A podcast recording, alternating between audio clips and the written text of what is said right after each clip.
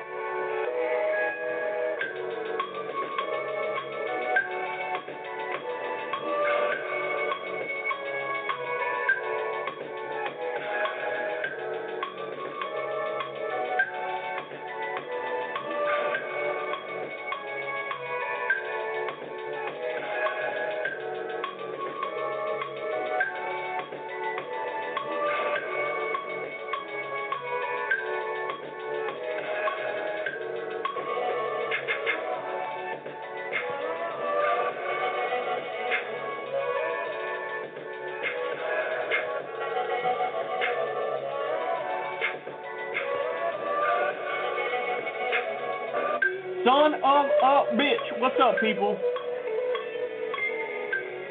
I am in my secular talk uniform today. I am all black and greened out. It looks like I'm wearing a literal uniform for secular talk, which is kind of hilarious. Um, Jam packed show today, so sit back, relax, drink some lemonade on this lovely summer day. It's lovely here, at least. I don't know if it's lovely where you are, but um, we got President Trump delivering a speech at Mount Rushmore, and uh, he really is leaning into his new campaign strategy here. So there's quite a bit to say about that. I got two stories on his Mount Rushmore speech that um, I'll dissect and explain what the logic is behind it and how it's going to play out moving forward. Um, we have a new anti-Trump ad from a group called Midas Touch.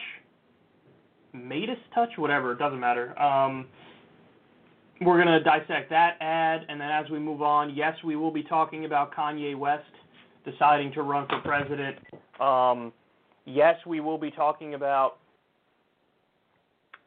Fox News falling for the most obvious troll job on the planet. Um, I got more big pharma being comic book villainy type stories. I have a segment on white fragility, the book White Fragility, which has been big in the news since the killing of George Floyd. Um, and oh, the the heat wave that's hitting the Arctic. You heard that right. A heat wave that's hitting the Arctic, which is not a sentence that anybody should ever have to utter, but we're uttering it because it's almost like the climate is changing.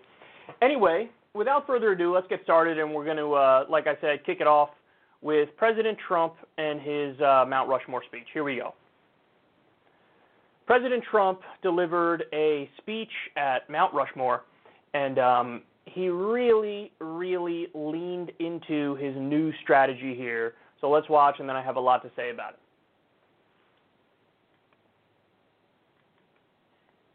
Our nation is witnessing a merciless campaign to wipe out our history, defame our heroes, erase our values, and indoctrinate our children.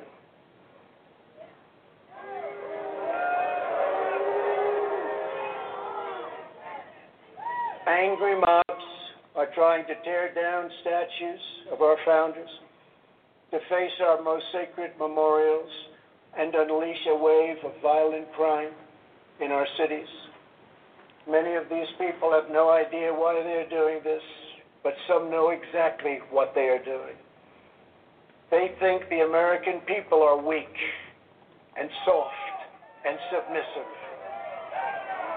But no, the American people are strong and proud. and they will not allow our country and all of its values, history, and culture to be taken from them.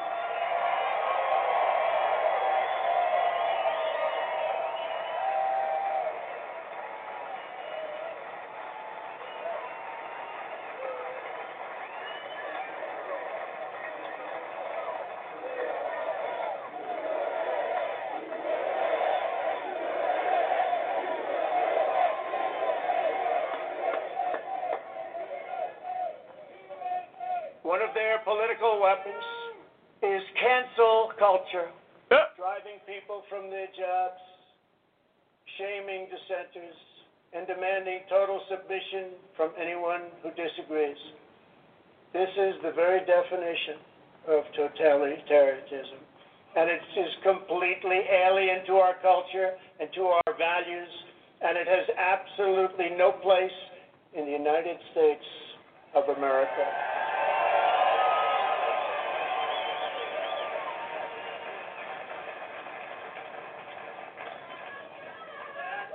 This attack on our liberty, our magnificent liberty, must be stopped, and it will be stopped very quickly. We will expose this dangerous movement, protect our nation's children, end this radical assault, and preserve our beloved American way of life. In our schools, our newsrooms, even our corporate boardrooms, there is a new far left fascism that demands absolute allegiance. If you do not speak its language, perform its rituals, recite its mantras, and follow its commandments, then you will be censored, banished, blacklisted, persecuted, and punished. Not going to happen to us. Make no mistake, this left wing cultural revolution is designed to overthrow the American Revolution. In so doing, they would destroy the very civilization that rescued billions from poverty, disease, violence, and hunger, and that lifted humanity to new heights of achievement, discovery, and progress. To make this possible, they are determined to tear down every statue, symbol, and memory of our national heritage.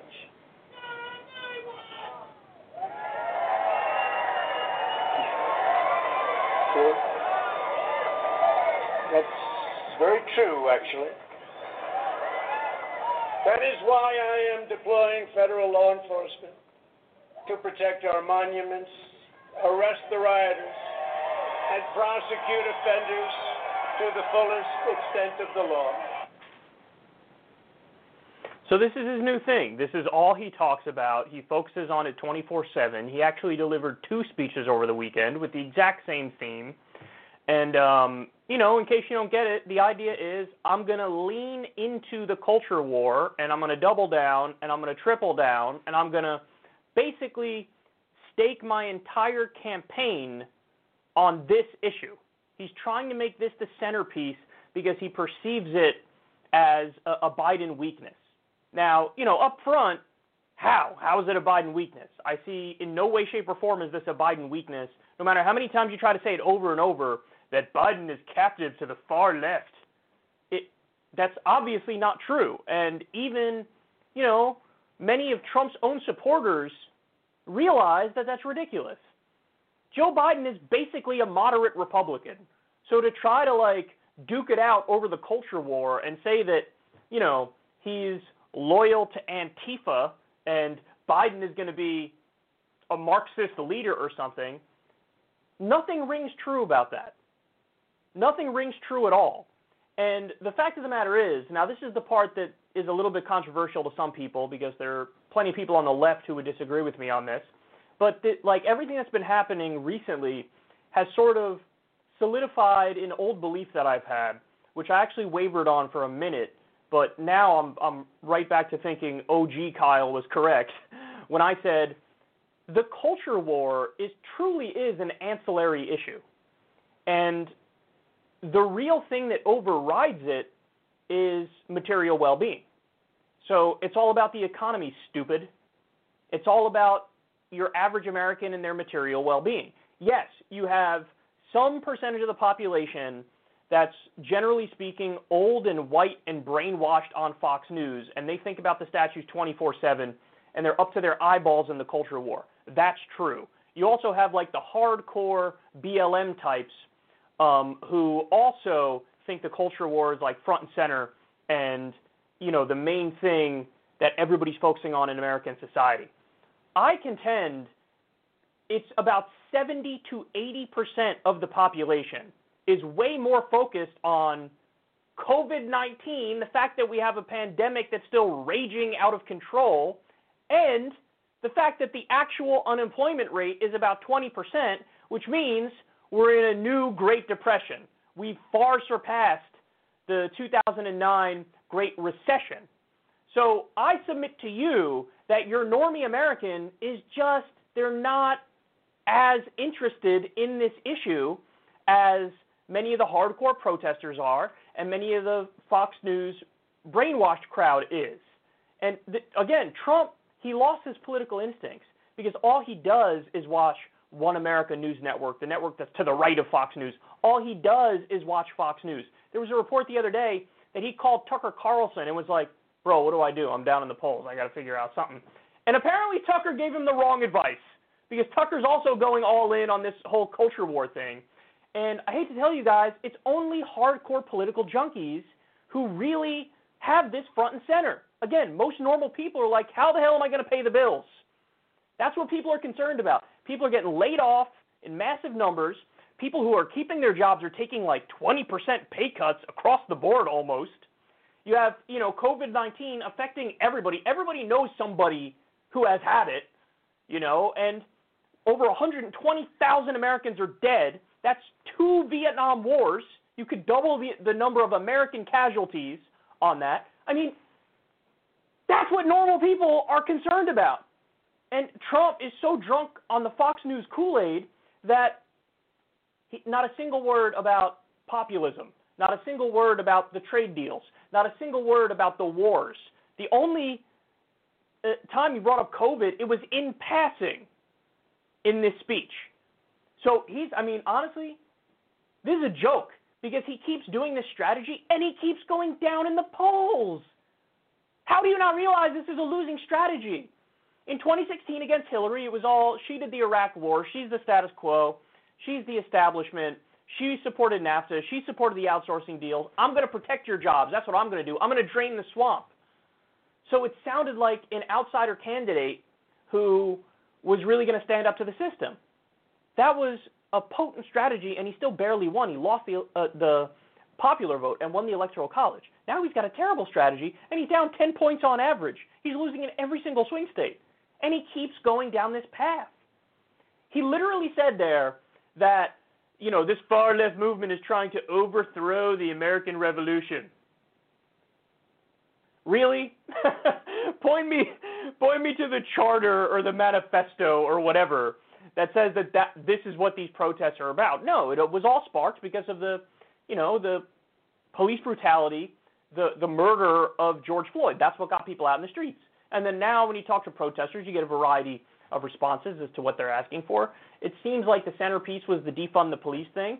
Now, the defund the police thing on its face is something I think sounds extreme, and most people think sounds extreme, but it did have the effect of kind of moving the Overton window where everybody now is like, oh, well, obviously we need police reform. So this is why people are out there. Yes, there are sporadic groups of young lefties who are maybe anarchists or something who are not just pulling down Confederate statues, they're pulling down every single statue in sight. so, you know, they did the other day with Frederick Douglass, like literally the last statue anybody should ever pull down. But again, the number of those people, this is so overblown. And no matter how much they talk about it and try to act like it's the biggest thing happening, COVID 19 and the economic depression are just slapping everybody in the face. So, you know, he said the, the statues are getting pulled down by violent mobs. And by the way, he went on to announce a 10 year prison sentence for defacing statues and monuments. 10 years in prison for defacing statues and monuments. even if you're massively against defacing statues and monuments, 10 years is definitely overkill. And he actually brings up cancel culture there. Trump says the words cancel culture there. This is coming from the guy who sued Bill Maher over a joke. Bill Maher made a joke about Trump that Trump didn't like, where Bill Maher basically compared Trump to a monkey or an orangutan or something like that. And um, Trump was so triggered by it, he sued Bill Maher. This is also the guy who just said in a recent speech, I think we should punish flag burning with up to a year in jail. So, in other words, a quintessential example of free speech in a free society, flag burning. He says, I'm against that. So, you are the proponent of cancel culture, sir. That's cancel culture right there. Locking somebody up in a cage for a year because they burnt a flag, which is just symbolism for saying I'm protesting the country. A year in prison for that. Actual cancel culture. We covered a story on the show the other day. There's a North Carolina town that banned free speech. What did they do? They had police guard a Confederate monument. When people showed up to protest, they arrested them on the spot. And then if you if you went and asked for a permit, they denied the permit. So, in other words, protests and free speech are illegal in that North Carolina town. That's cancel culture. Cancel culture is the fact that in 2017, as a direct response to Black Lives Matter protests, the Women's March, and the No Dakota Access Pipeline protests, as a direct result of that, Republicans started passing anti protest laws. That's actual cancel culture. So it, it's, it's so selective. And he goes on to say, well, these groups of people are totalitarianist, and they're far left fascists. And um, I just need you to remember that this is the guy who wanted to deploy the U.S. military on our own streets and use the Insurrection Act. So he's accusing others of being authoritarian, where he literally just was advocating for the most authoritarian thing a U.S. president could ever do. So, you know, he's a bundle of contradictions on this stuff. That's obvious. So he's a giant hypocrite. But also, it's just a stupid strategy for 2020. It just is. I'm sorry. It just is. No matter how much you want to make this about cancel culture and about the culture war, it's just not going to work when you have an economic depression and when you have a pandemic.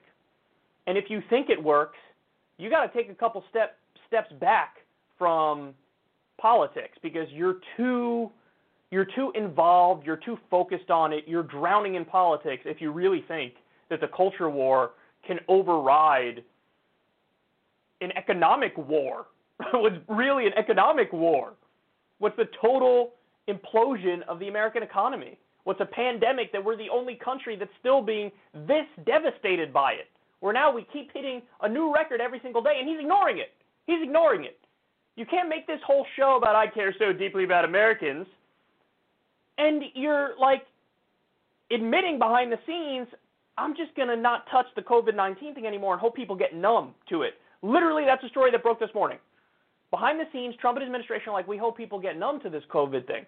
So you're to let Americans die as you go out there and highlight the culture war and say, I care so deeply about Americans, so let me talk about the culture war. If you care so deeply about Americans, You'd be doing something to stop the spread of COVID 19. I mean, this is an embarrassment. In my estimation, in my experience, when you talk to people about the statue debate, for example, the protests, most people I talk to have very nuanced, complex views on cultural stuff. It's actually, I think, a pretty small percentage of people who are like all out, 100% on the side of the protests and the riots and like or 100% on the side of like law and order and shut it down and you know 10 years in prison for the statue for defacing a statue. Those extremes they make up a tiny percentage of the population. Most people have really complex you know thoughtful positions on this stuff where ah, i see this point but i don't necessarily see from it, from this perspective. So for you to stake out a position on this and go all in on it it's just politically stupid man I'm dog. I'm this close to pounding the gavel, son. I'm this close to pounding the gavel. I keep telling you guys. You know, Biden went from being way down in my estimation with Trump, a huge likelihood of reelection pre-COVID. Then it was like 50-50. Then I had Biden at like 60% to 40%. I think Biden's like a 75% favorite now. You know, the only reason I hesitate on that is because you get the feeling that he's peaking now. And if he's peaking now, it's too early to peak. You, you got to peak by the election. So you don't want him to peak too early. So there's that concern, and there's the concern of what's going to happen if there's three debates. You know, I think Trump will do better in a debate than Biden will. So you still got that asterisk here. But if the election were today, Biden's 75% favorite for sure. So go ahead, man. Keep going down the wrong path. He's seeking out all the wrong advice. He's too plugged in. He's too plugged in, and and it dulled his instincts. He's too drunk on One American News Network. He's too drunk on Fox News. They simply are not reflective of the broader population and your normie American, which is why Biden is winning in all the polls. But please, by all means, keep going down this path because it's not going to end well for you. All right, next, you guys are going to love this one because this highlights a similar issue. Trump's Mount Rushmore speech was ridiculous, but towards the end of it, he went full hokey. So, you know, this is not vintage Trump campaign strategy. Let's watch and then we'll discuss further.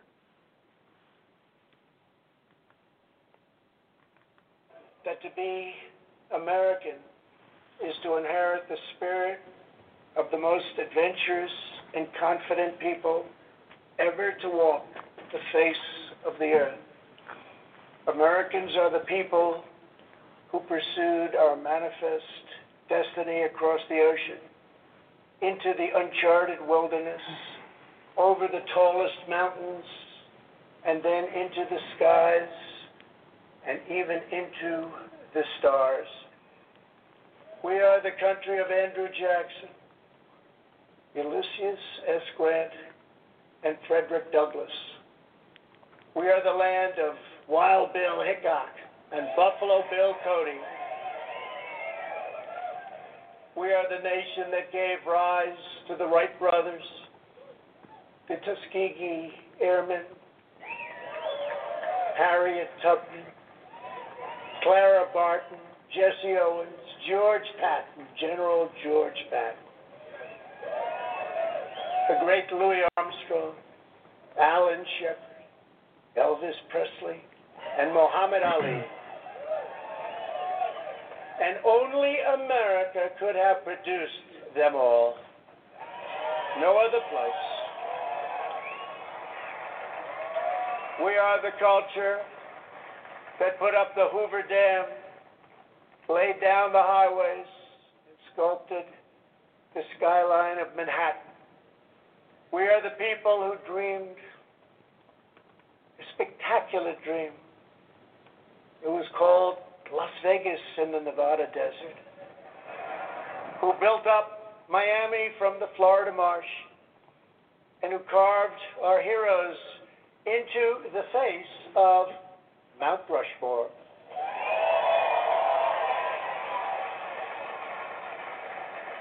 Americans harnessed electricity split the atom and gave the world the telephone and the internet. We settled the Wild West, won two world wars, landed American astronauts on the moon, and one day very soon we will plant our flag on Mars.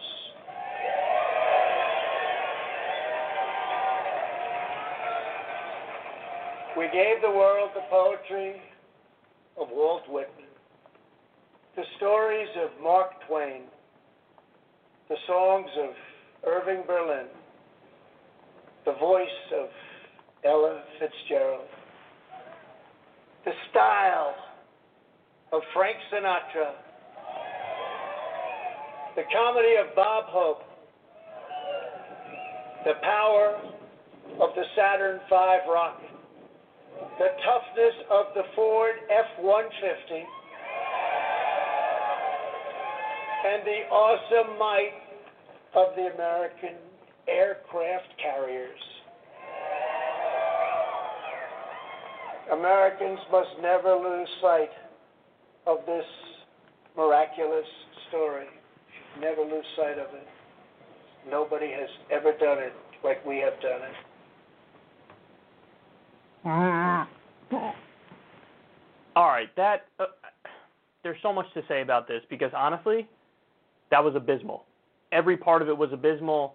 I'm not just saying that from a personal perspective. I'm saying I'm saying that from a strategic perspective. So this was, and I don't even think that they realize it. I don't even think you know Trump really registered this. But what that was was a rejection of his 2016 strategy. That was the polar opposite philosophy in action. See, that was an American exceptionalist speech right there. That was him saying, "Oh, we're so perfect, we're so special, we're so amazing, and let's talk about how great we are." Now, in 2016, what did he say? The exact opposite. He said, We're a mess. Our infrastructure is crumbling. We're doing all these stupid wars. We, we can't continue. Our leaders are so stupid. What we're doing is so stupid. We need to make America great again. And what did Hillary say in response to that? Hillary said, Whoa, whoa, whoa, Donald. America is already great.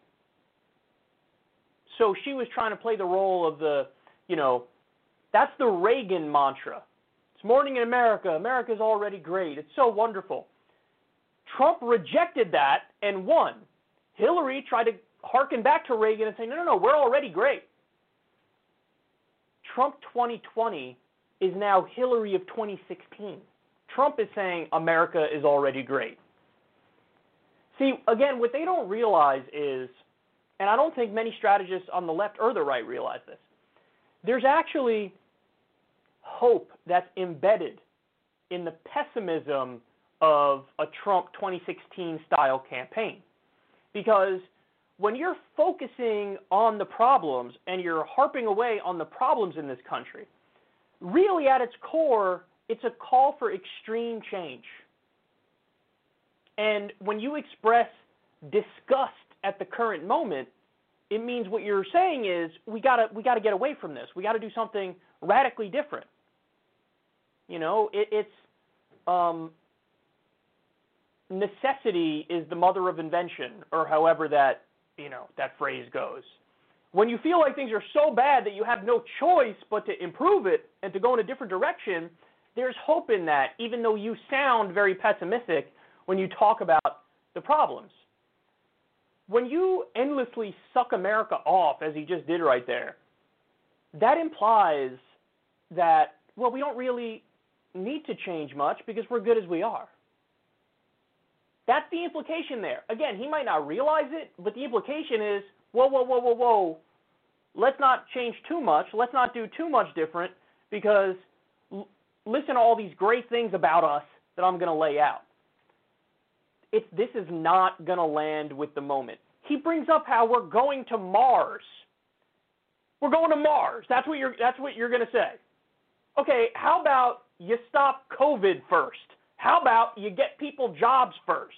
How about you get people health care, or at the very least, stop people from hemorrhaging their health care as they are right now? Guys, we already had 28 million Americans without health care. Then we added at least another 20 million under his watch as a direct result of some of his policies, like the executive orders against Obamacare. We're hemorrhaging, people are hemorrhaging their health care in the middle of a pandemic. Over 120,000 Americans are dead. And that number is going up rapidly. It's going to spike quite a bit in the coming days because we keep hitting a record number of COVID cases every single day. We have the actual unemployment rate is above 20%. That's Great Depression territory. And you're talking about Mars? You're talking about Mars. See, now I'm reminding myself of Allen Iverson. We talk about practice? We talk about practice. Not the game, practice. We're talking about Mars? We're talking about Mars with a pandemic and a depression, and you're talking about Mars. How the hell did this clear a room of advisors and staffers to Trump? How the hell did this clear that room? Are you all the dumbest people on the planet? Republican strategists are just as bad as Democratic strategists. And I used to say Democratic strategists are the dumbest people in all politics. No, Republican strategists are just as dumb, if not dumber. How are you going to talk about going to Mars when we can't even beat COVID? We're the only country on the planet that, maybe us in Brazil, that are not fighting back against it effectively. Look at the chart of us versus, you know, the European countries. It is embarrassing. You're talking about going to Mars. We can't even stop our long unemployment lines. You're talking about going to Mars.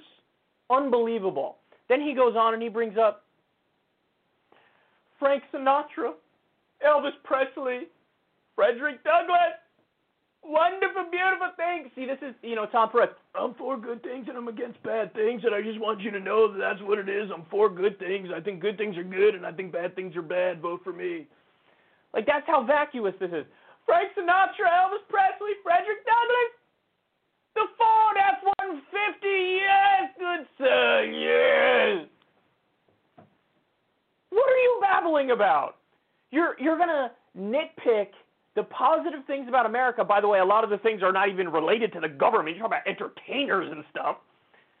You're gonna nitpick all the good things about America and just say it and present it like, oh yes, yes, we're so wonderful, yes.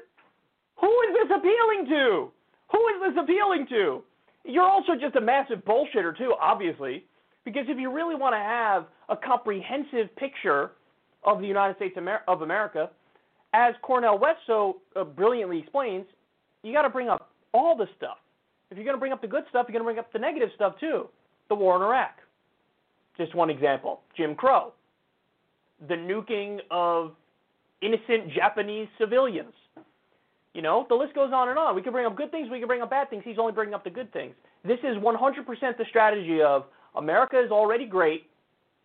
Now I'm going to try to go out there and play the role of look at me, I'm Mr. Presidential. I'm going to say some fancy words and, you know, I'm going to bring up good things and hopefully if I keep saying I like puppies and rainbows and apple pie, then maybe you'll vote for me. this is embarrassing. This is so embarrassing the 2016 strategy was everything's a mess, everything's terrible. I'm going to come in and fix it. How do you know I'm going to fix it? Because the establishment, the status quo, has been screwing you all along. I'm not part of them. I'm coming in as an outsider. I'm going to drain the swamp. I'm going to make America great again. I'm against her stupid Iraq war. I'm against the stupid outsourcing deals which bled hundreds of thousands, if not millions, of jobs from this country. I'm against all that stuff that was potent. That was powerful. Now, the guy can't govern his way out of a paper bag because people are hemorrhaging their health care during the pandemic. People are losing their jobs like crazy. Everything's falling apart. You got social unrest in the streets. He's got nowhere to go with it. So what does he do? He he's this is Trump and his staff saying, "All right, now it's time to try to sound like a standard politician." That's what this is. Whoa, whoa, whoa. Okay, we're really spiraling in the polls just I I just I don't know, pull out the standard political playbook and try to sound like a normal politician, do the whole American exceptionalist tap dance, suck America off a little bit. Hopefully it works somehow, even though it didn't work for Hillary when she said America's already great. I believe it was Michael Tracey who said in about the 2016 election that Trump is our first post-American exceptionalist president, the first one who came along and said, "No, that's BS. We're actually not better than anybody else." Which actually, it's true. We're not better than anybody else. We're just another country. You know, we're uh, an imperial superpower, but we're just like any other. If some other country rises to become an imperial superpower, they're just like us. We're just like them. We're just people, right? But now he's trying to. Oh my God, I'm spiraling in the polls. What am I going to do? It's chaos. It's mayhem. Nobody's steering the ship. Nobody knows what they're doing. So he's like, Uh, I guess I'll just do American exceptionalism stuff because that's safe. Watch the spiral continue, son. His strategy is go all in on the culture war, which is stupid, and now become an American exceptionalist. If you're still on the Trump train, goodness gracious, what are you doing? Like, what are you doing? This is so, it's embarrassing. I feel bad for you. I feel bad for you. He already proved he's a fraud and a charlatan and a con man and a scam artist, and he, he's not actually an outsider, anti-establishment type who's going to fight back and look out for working people. Obviously, he's not that. Obviously, he's not that.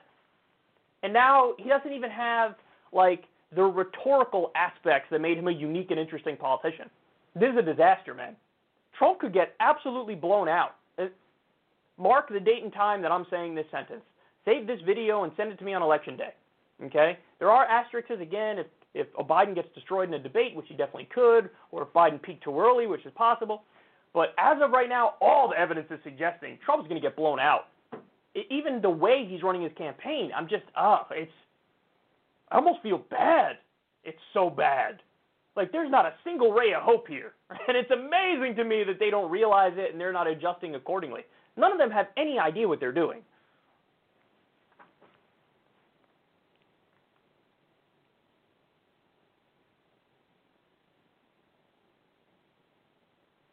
All right, next.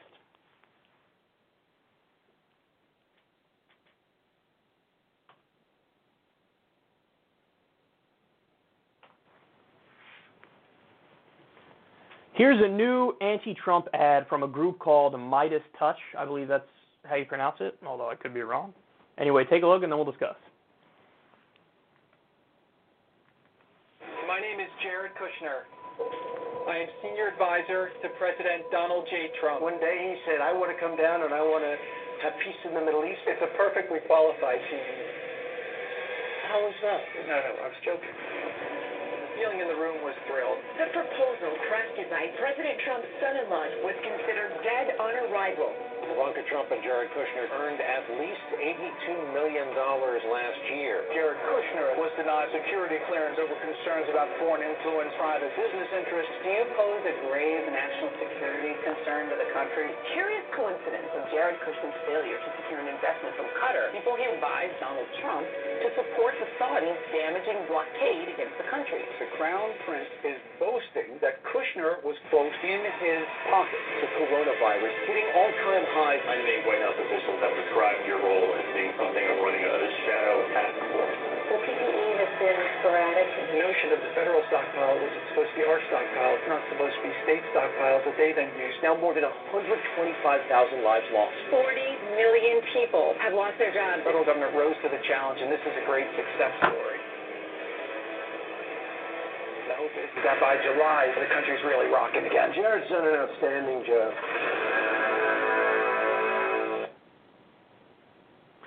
That was pretty good, Ed. Now, I just want to say up front, I don't know who this Midas Touch group is. Um, I'm always hesitant to uh, to cover stuff like this because you never know. Like with the Lincoln Project, they had a handful of good ads, but the Lincoln Project is run by neocon thugs and goons and criminals. Like it is, it's anti-Trump current Republicans or anti-Trump former Republicans, but they're all neocons and they're all terrible. So yeah, they had a handful of good ads, but now you're seeing just how deranged they are with their like their red baiting of Trump and they're like going all in on the Trump Russia stuff and it's just abysmal and pathetic. Now I happen to know this group Midas Touch because I saw another one of their ads. They're also deranged with RussiaGate conspiracy theory nonsense, and so I hate that that this has infected Democratic politics so thoroughly that it's just like a default go-to for anybody involved in Democratic politics that you have to be like, yeah, I think Trump's a Manchurian candidate. Trump Manchurian candidate. Oh, totally. He's run by Vladimir Putin. You sound like a bunch of idiots. This sounds just as stupid as birtherism did. Okay? It really does. I know that, you know, that's not politically correct to say, but it's true. This is this is the Democratic version of Benghazi or the Democratic ber- version of birtherism for sure. But look, I digress. Point is, on this specific ad, this is good. Why? Why is it so good? Guys, it's bread and butter. You know what I mean by that? I mean, it's just, it is painting Trump and Jared and his staff and his people as corrupt, nepotistic idiots. That's it. That's it. Oftentimes in politics, people tend to make things way too complicated. When you just gotta, it's like, you know, the old Clinton strategy from back in the day. It's the economy, stupid or jobs, jobs, jobs, jobs. Like very simple, straightforward messages.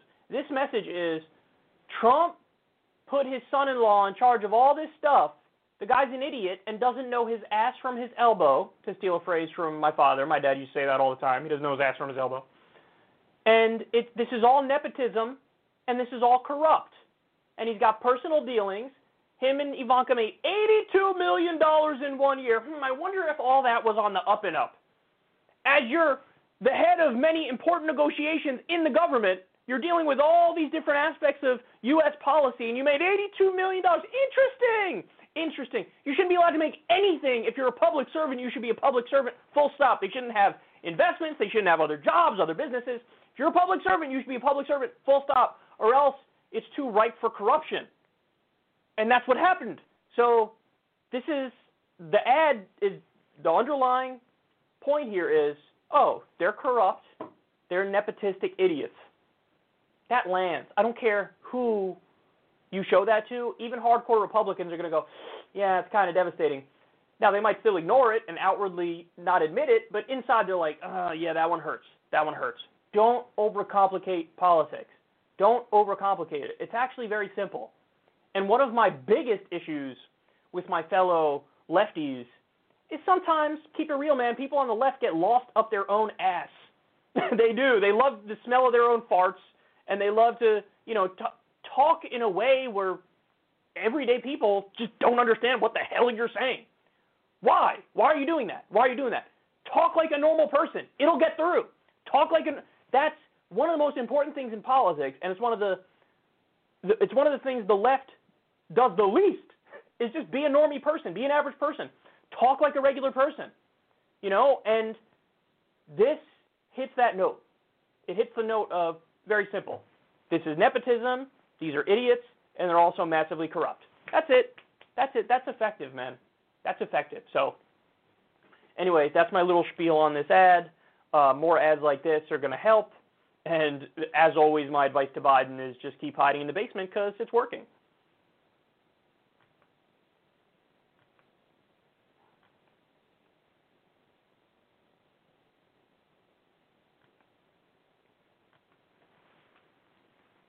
All right, next. All right, I know all you were waiting for. Well, here it is. Here it is, bitch. Kanye West tweeted that he's running for president. Here's what he said We must now realize the promise of America by trusting God, unifying our vision, and building our future. I am running for president of the United States. Hashtag 2020 vision. Okay, um, Kanye, you already sound like you're bullshitting. like it's supposed to be the case that if somebody's an outsider and they get involved in politics, it's like you get involved in politics specifically because you don't want to be a bullshitter. I'm going to read that one more time because it sounds exactly like a politician saying something and it means nothing. We must now realize the promise of America by trusting God. We must now realize the promise of America by trusting God. Does that mean you want everybody in the country to be religious? That's what it sounds like. The way we realize the promise of America is by trusting God. What if you don't believe in God? I don't believe in God. Or what if you're part of a different religion that doesn't believe in the same God you believe in, Kanye? What about that? What if you believe multiple gods? I, if you're in public life or a secular country, you should probably leave the whole religion thing on the side, but he brings up the religion thing. Then he says, unifying our vision and building our future. How? Unifying our vision, how? So we're all supposed to believe the same thing? That's what unifying a vision means. I don't think that's a good thing. We should disagree. We should have debates unifying our vision and building our future. But how do we build a future? I mean, the classic right left divide is should we have more government focused on fixing the problems and creating a better society, or should we have less government and more private enterprise? Like, how do you want to build our future? With more government, less government? Like, there's a lot that that entails. I'm just, you know, scratching the surface here. So he already sounds like a politician. He already sounds like he's bullshitting. Now, before we continue, let me just say, is he going to run for president? Who knows? Who knows if he's actually going to do it? Why? Well, Kid Rock just did the stupid thing where he's, I'm going to run for Senate. I'm going to run. I'm going to run. And everybody wrote articles about it. And everybody spoke about it nonstop. And then he didn't run. It was just some promotional nonsense. Kanye could easily do the same thing. You know, this is, oh, I'm running for president. Ah, kidding. But anyway, here's my new album. That's very possible, probably likely. Now, um, the reason why Elon Musk is here is because he responded and said, "You have my full support." It was like instantaneous. It was like Kanye's like, "I'm running for president." Elon Musk, ah, right underneath, "You have my full support." So they definitely, when they had this meeting, Kanye was like, "Hey man, I'm gonna run for president," and Elon's like, I was, I was, "Yeah, that's good." you like my impressions? I think they're pretty good. Anyway, um, yeah, stop. Just go away. All both you guys, go away. I'm so Elon Musk is like Oprah for awkward white dudes. I'm so sick of him. He's so obnoxious. And and Kanye West is like, here's the deal. Anybody who has to tell you they're a genius is not a genius. That's a general rule in life. You know who says that all the time? Trump. Is he a genius? Now you could say Kanye's got amazing music. He's great in that respect. Maybe he's a musical genius, I guess. But when somebody, I'm a genius. I'm a genius. You can be sure they're not a genius. I don't think Bertrand Russell or Albert Einstein were going around saying, you know, I'm a genius. They didn't have to say it because everybody knew. Noam Chomsky isn't stunting on people saying, you know I'm a genius, right? That's not how it works. So anyway, I'm gonna get a lot of hate for this video, but I simply do not care. Anyway, um, so USA Today says the following. I love this. They say there is no evidence West has a campaign organization, nor is there any indication he has filed papers with the Federal Election Commission just four months before the November 3rd election. So in other words, he tweeted that he ain't doing Dickie McGee's act behind the scenes, which would indicate he's not really serious about it. It's more of a promotional stunt. Um, they go on to say the filing deadlines for an independent presidential candidate in many states have either passed or are coming up soon. Qualifying deadlines have passed in, get this, Texas, North Carolina, New York, Maine, New Mexico, and Indiana. The last deadlines are in early September, just two months away, and candidates have to get thousands of people to sign petitions in each state in order to get on the ballot. So he's not going to be on the ballot in those states. So what's the point? And those are there are a lot of states there that he's already not going to be on the ballot on. So what's the what's the point? What's the point? Now people are speculating, oh, he's just trying to help Trump by taking some votes from Biden and he's helping his buddy Trump out. Do you really think that Kanye West is having some sort of, you know, scheming plan behind the scenes that's not readily apparent at face value? No. It, what he's doing is what he's doing. It's it's either I just want to generate as much press and attention as possible because I'm Kanye and I'm a narcissist and it'll help with my album sales. Or it's I actually want to run for president and try to win and he has no idea that he has no shot. it's one or the other. I highly doubt it's a, some sort of chess some sort of pro-Trump chess move even though we all know he is generally pro-Trump and we saw the whole fiasco with him in the the Oval Office and stuff. And I like Trump because he's dragon energy, and I'm also dragon energy. That's one of the things that he said. Why not? Tw- this is some. This is exactly like 2020 stuff that I would expect. Every time I see a new crazy story in 2020, I'm always like, ah, oh, what do you expect? I wouldn't be surprised even in the slightest if a super volcano erupted. Not even a little bit. I wouldn't be surprised even a little bit. There was a story the other day I saw. Apparently, I believe it was in Mongolia. The Black Plague reappeared because people were eating some sort of animal raw. Oh God. So this is exactly like 2020. So what I say in response to it is, sure, why not? Go ahead, Kanye. Please go right ahead and run. It'll give me a lot of stuff to talk about. I honestly think we're at the point where even if Kanye ran, and even if Kanye took some votes from Biden, the numbers as such already have Biden winning by a comfortable margin, even with Kanye jumping in and potentially stealing votes from Biden, even though I don't think that that would necessarily happen. But even if he did, it wouldn't be enough. I still think Biden would win as the polls exist right now. So I, this is one of those stories I didn't even want to talk about, but I had to talk about it because it's politically involved and it's got Kanye and you know my my beat is politics, so here we are. But um, it looks like and also, just hold on here. If they do run, it would be a they. It would probably be Kanye and Elon Musk.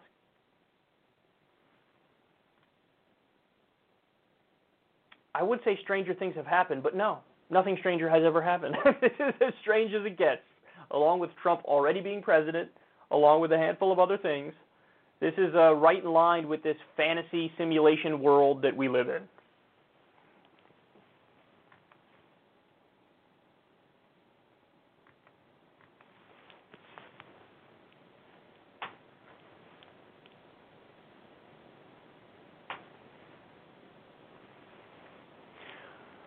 All right, let me do one more and then we'll take a quick break. President Trump is struggling with the key demo for him of old people. Hmm. So CNN went to a Florida retirement community and spoke to the voters. Watch this.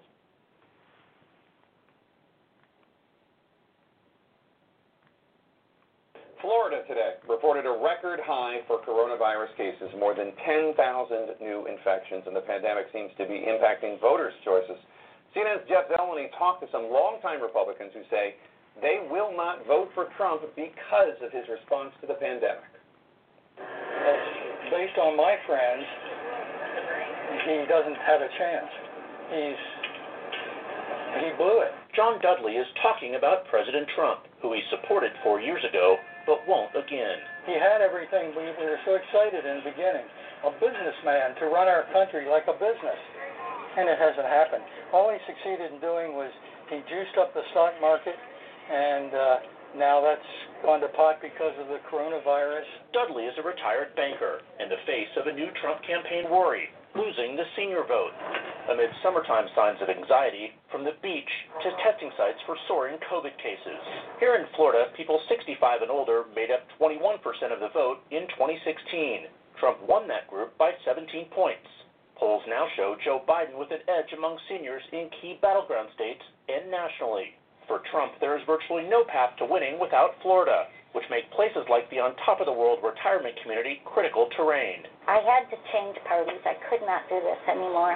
Paula Schelling abandoned the Republican Party. Marcia Lund still considers herself a Republican, but not a Trump one. I hope that I was wrong in not voting for him and that he would turn out to be a great president. But it didn't happen. Even loyal Trump supporter Robert Blethyn wishes the president would do one thing. Our president should wear a mask because uh, you know we're doing it. We're you know it's, uh, we're supporting him. On Florida's Gulf Coast, Trump won Pinellas County by one percentage point, the same margin he carried the state. Since then, Democrats have seen a new surge in voter registration. There are more Democrats now than there used to be in years past. Do you know any people who voted for Trump last time who are not going to this time? Uh, actually, I know several, including my son and grandson. Listen, I told you. I told you. I love this segment because it verifies something that I've been arguing on this show for a long time. Trump is going all in on the culture war as his 2020 strategy. And I told you the culture war is an ancillary issue. The only people who care more about that than these other problems are people who are hardcore political junkies and are either brainwashed by Fox News or on the left and are strongly in the Black Lives Matter movement. There's only a small percentage of people who really put the culture war stuff front and center. Most normal people are like, hey, dog, there's a pandemic still roaring. We have over 120,000 Americans dead. And that number is going to rise dramatically because we just hit another single day record. Every day is a new single day record for um, COVID cases with new testing. So normal people, even ones who voted for Trump the last time, are like, I whoa whoa whoa whoa whoa. You don't even have this pandemic under control, and you're talking about statues. You're talking about statues. Trump gave a speech the other night, and he was talking about going to Mars. 20 million people just lost their health insurance during a pandemic, and you're talking about Mars. So average normie people are just like, what are you, what are you doing? What are, you're trying too hard. You're missing the mark. You're focusing on the wrong issues. You cannot focus on cultural nonsense when we have a pandemic and a Great Depression turns out it just falls by the wayside. People don't really care that much in one direction or the other when it comes to statues. When you have a pandemic and a depression, this stuff is so obvious.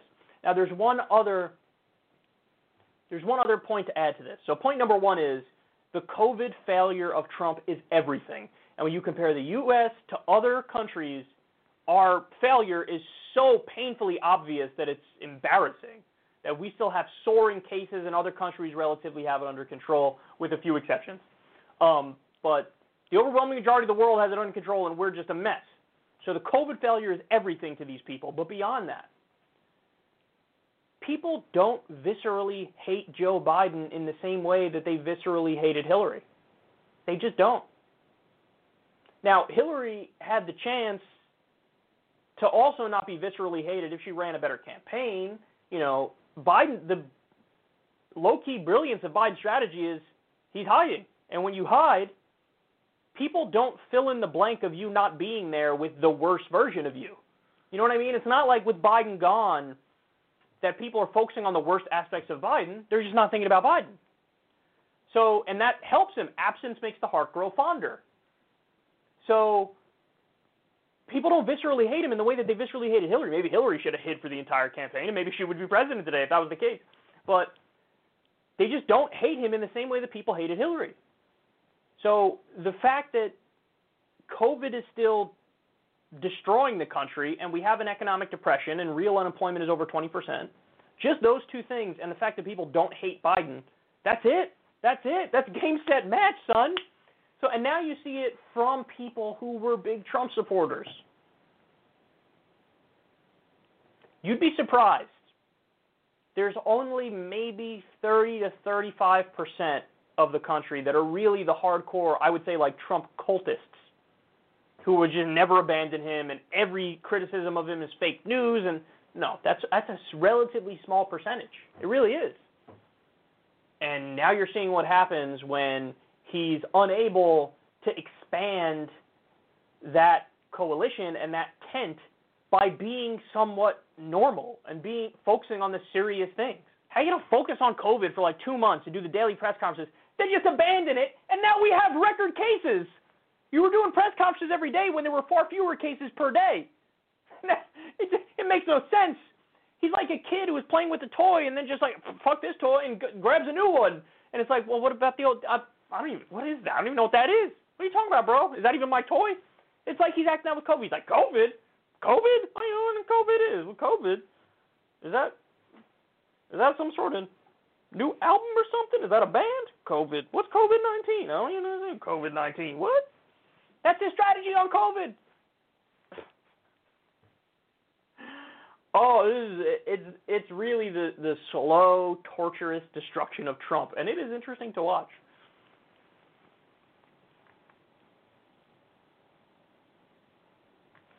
All right, let's take a break. When we come back, Fox News fell for an obvious troll job. This is so lovely and wonderful. And then um, a Republican representative went, went on Fox News to talk about Trump and Russia and showed the exact problem with this obsession. So don't go anywhere, guys. We'll be back with all that and much, much more.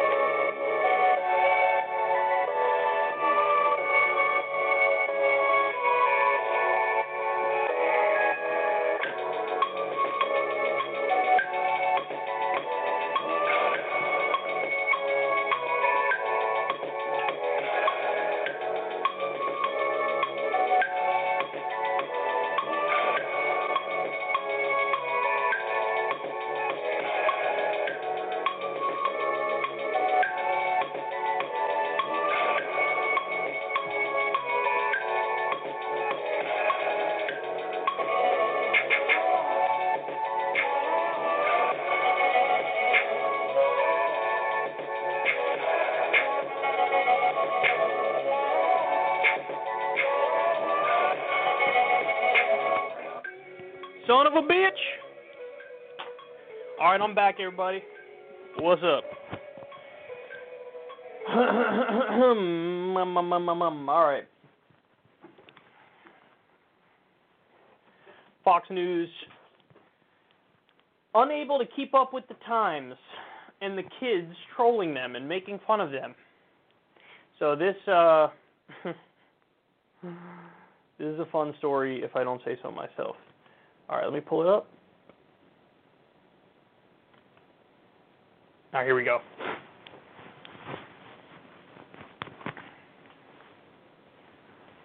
Fox News fell for the most obvious troll job of all time. This is enjoyable.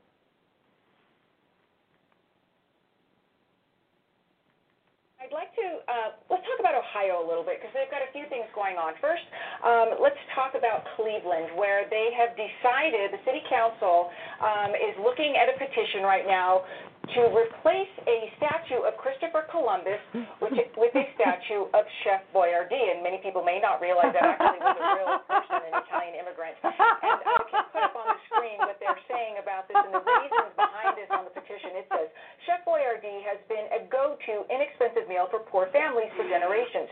During the current pandemic of 2020, stores routinely sold out of many Chef Boyardee products due to the high demand. He truly created a fast, easy meal anyone can enjoy. Chef Boyardee is a much better role model. Then, let's go now to Columbus, Ohio, where 25,000 signatures have hit a petition there to change the name of the city after an idea by chef, famous chef and TV host Guy Fieri to Flavortown.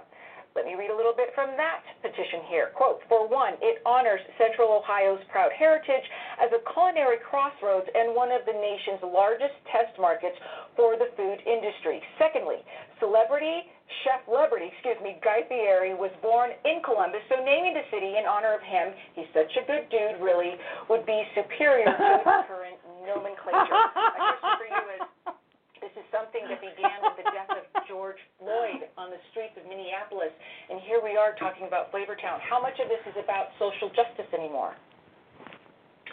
Well, exactly right. I mean, it just sort of shows the length to which we've gone and how fast it's gone from a very, very specific thing where we talked about police uh, excessive use of force by police, police brutality, uh, needing police reform, uh, to to now, you know, obviously ripping down statues and talking about renaming towns.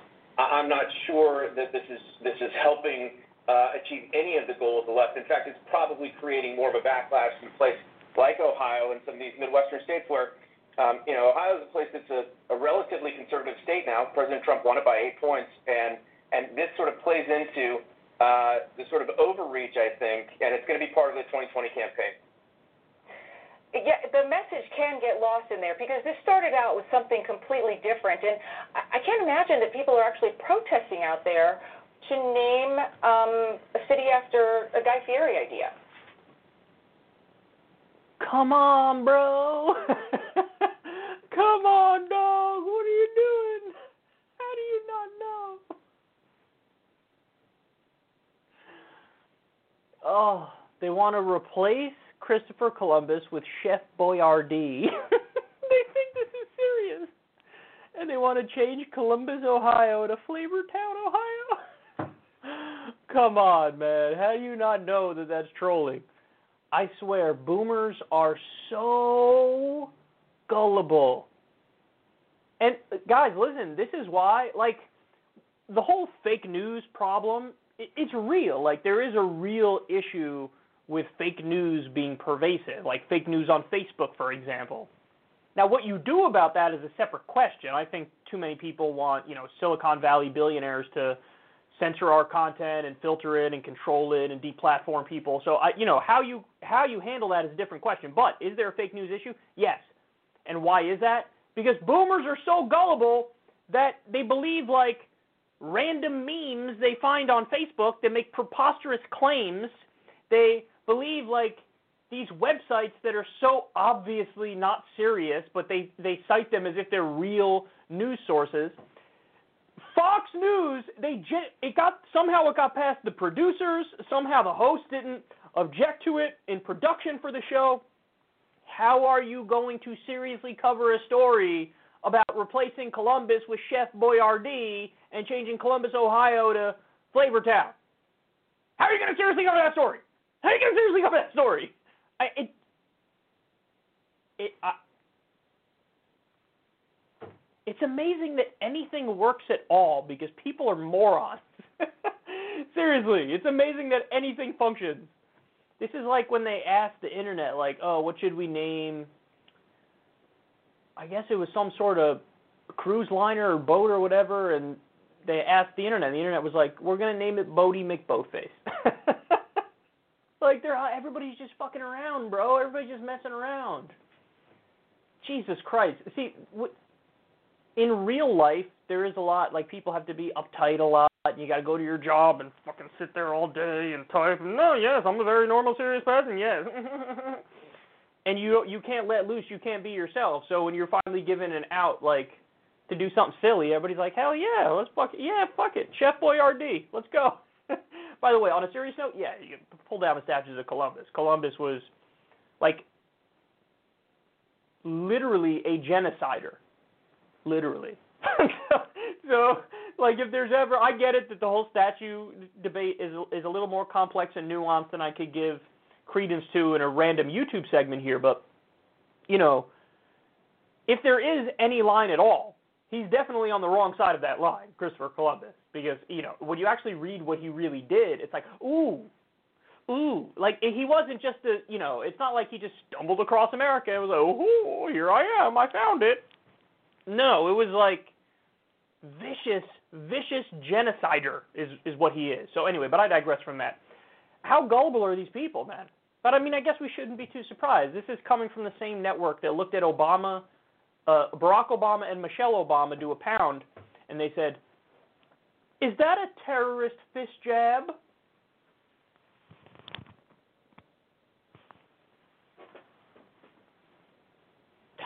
Poisoning the minds of, of old people across the country by the way, don't get it twisted. There are thousands and thousands of 72 year old men watching this segment getting really angry.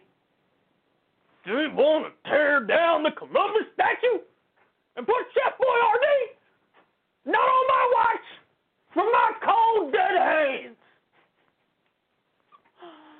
Where's my oatmeal? And my pills. I need my pills too.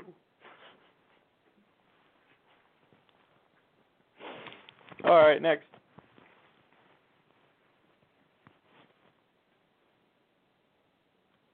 All right, next.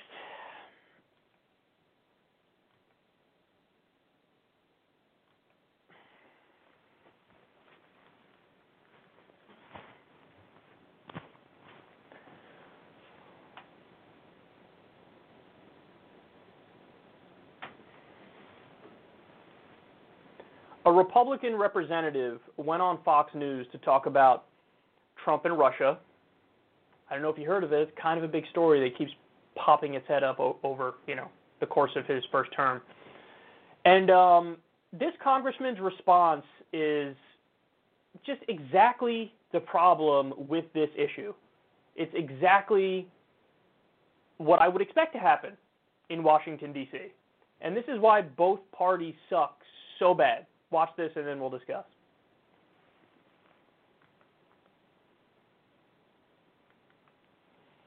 From what I hear, and I hear it pretty good, uh, the intelligence people didn't even, many of them didn't believe it happened at all.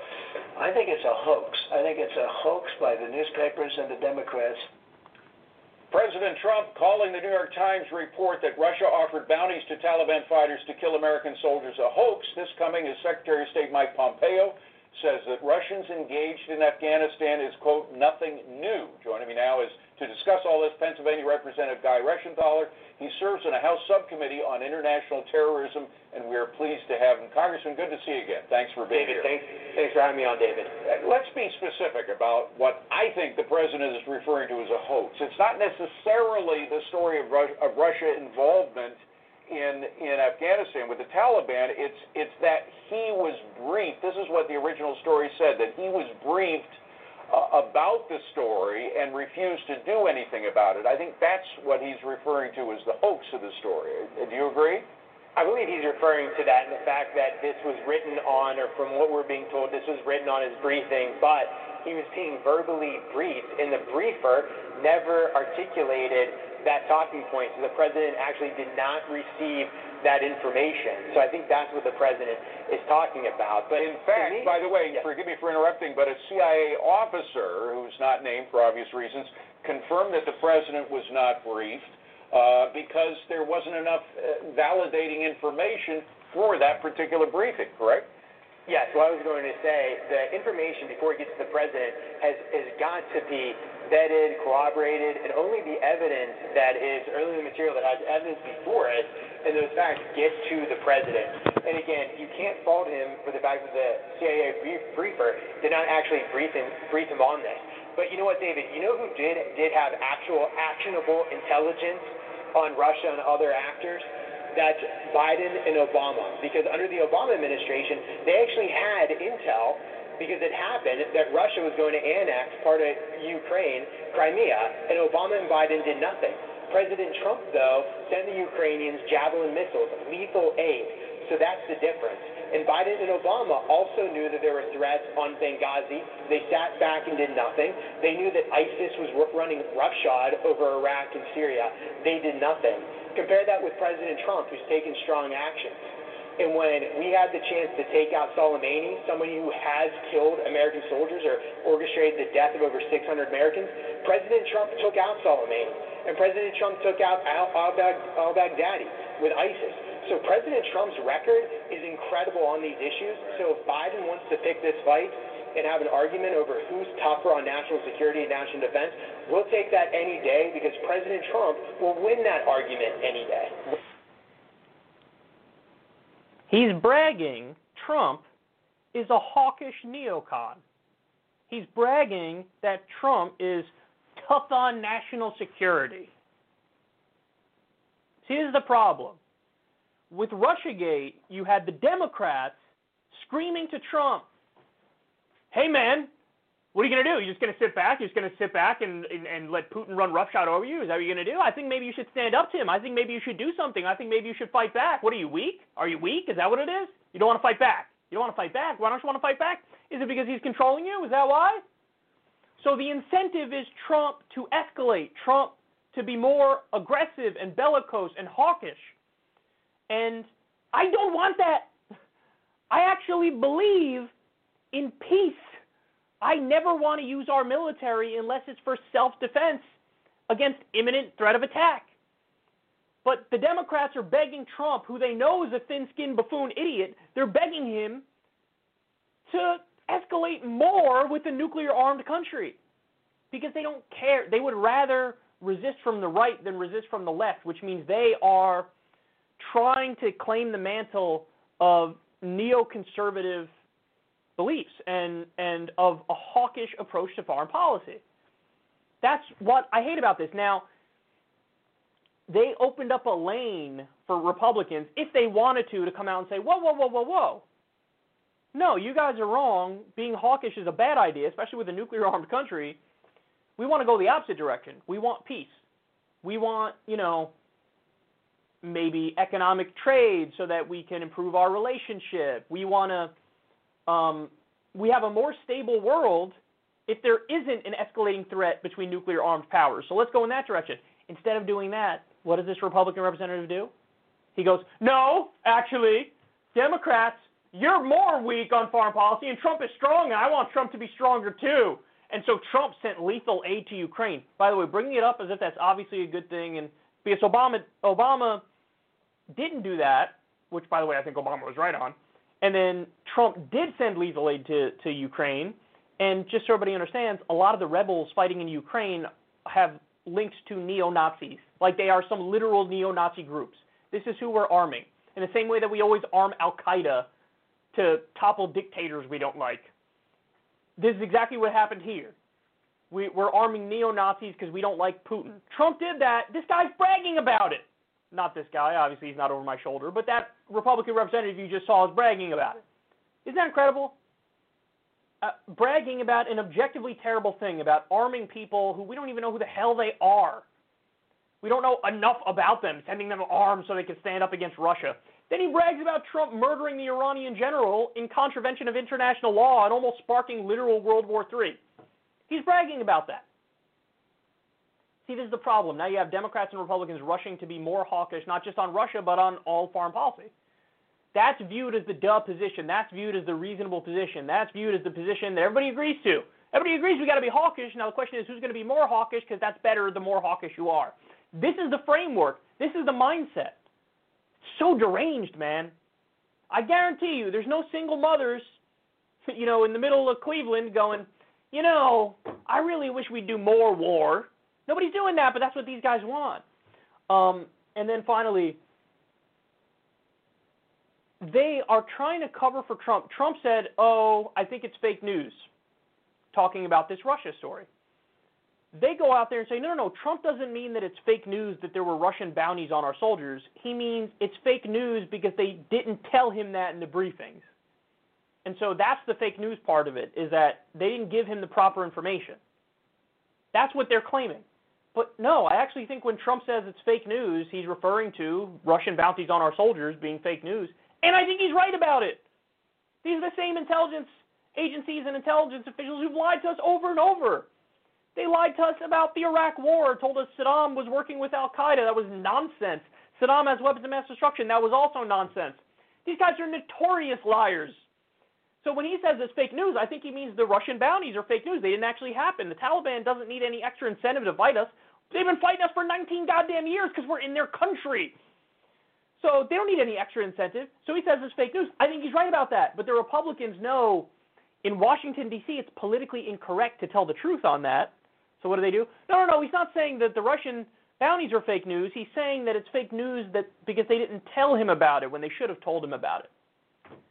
So they can't even question the assumptions. They have to mindlessly agree that, well, obviously there are Russian bounties on our soldiers, which is nothing but the intelligence community's attempt to keep us in Afghanistan longer. They portray Trump as weak, which means he says we got to stay in Afghanistan longer. And also, it keeps us on that permanent war footing with uh, with Putin and Russia. And as long as we're in that permanent war footing, they get endless funding in the intelligence community. So, Cold War all over again, and everybody's rushing to be more hawkish, and I hate it.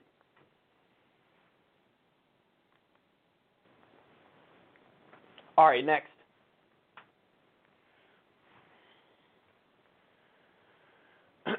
Here we go. So if you didn't think that Big Pharma was a comic book villain yet, I have another story for you here.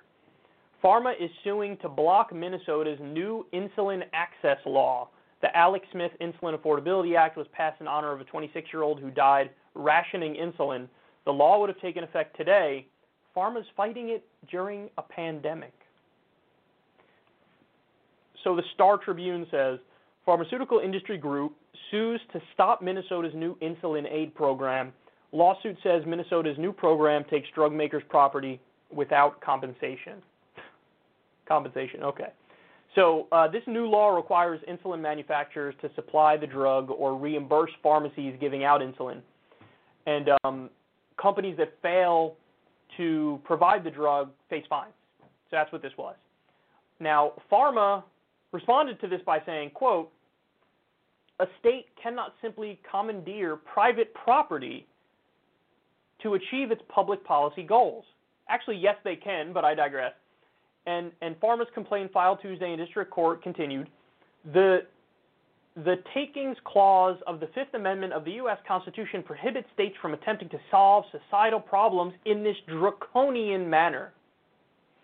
It's draconian to get people cheaper insulin. What's not draconian is withholding the insulin because of price and then somebody dying because they can't afford it. That's not draconian. What's draconian is making it cheaper for people. Okay, just to put this in perspective for everybody, a vial of insulin here in the U.S. is about $320. You know what it is in Canada? $30. There are many people rationing their insulin. In fact, Charles Booker, who unfortunately just lost in Kentucky, barely lost. Um, he's rationed insulin before. This is a crisis.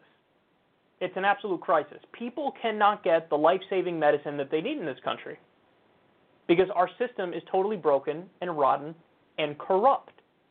See, this is what happens when you have big pharma pay the politicians at the national level, and then the politicians set the laws in the benefit of pharma and against the people.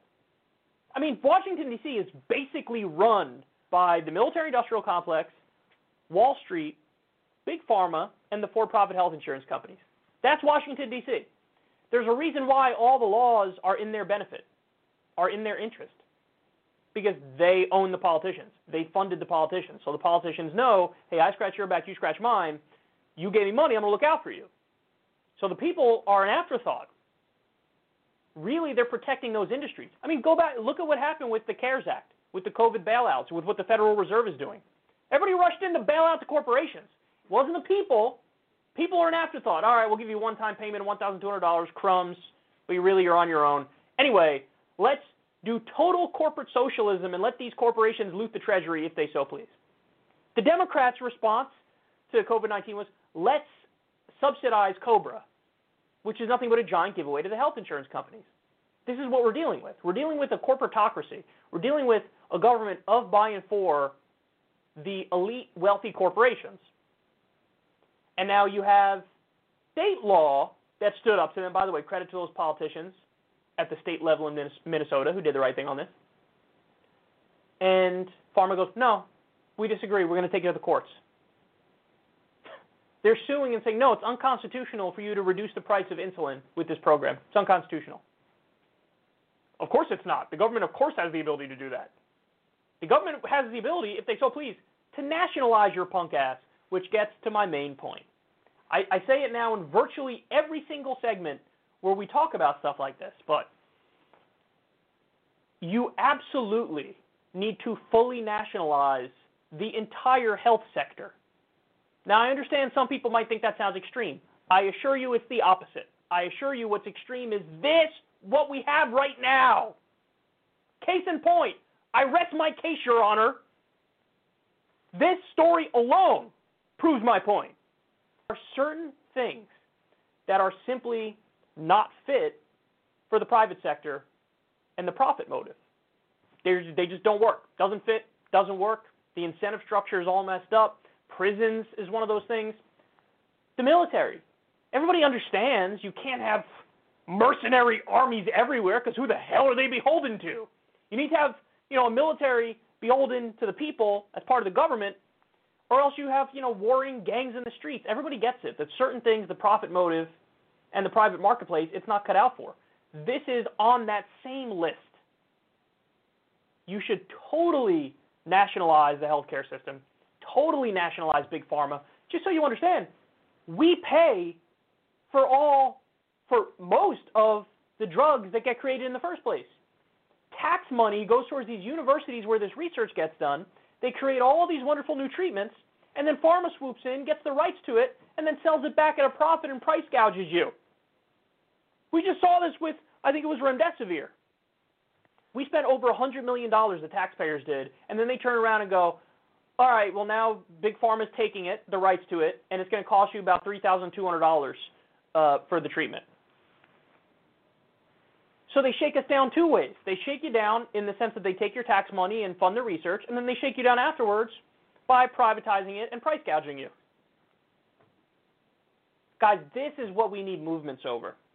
This is what we need movements over. This needs to unify the working class. Everybody needs to realize black, white, brown, every shade of human being. They divide and conquer us using things like race. It's easy. It's easy for the elite, the billionaires, and the corporations to divide us along racial lines and distract from the crimes that they're doing. And they are crimes, make no mistake about it. And this is how low they are. They are suing to stop an insulin affordability program. Think about how low that is. As people Many people, I'm sure, die because they ration insulin all the time. Unacceptable, man. You're telling me all this tax money we pay, we can't have health care, we can't have free college, we can't have an infrastructure that's actually half decent? Sorry, that money's got to go to Wall Street bailouts and subsidies and the military industrial complex. That's basically what they're telling us. Well, we need to band together, organize, and say hell no. We need to make very clear demands. One of the demands should be a single payer healthcare system, of course. I think another demand should be total nationalization of the health sector. It's the only way to stop this. It's the only way to stop this. You know, this is price gouging and profiteering off of health and death. If there was ever anything that needed to be outside of the profit motive, it is this. That's clear. All right, next.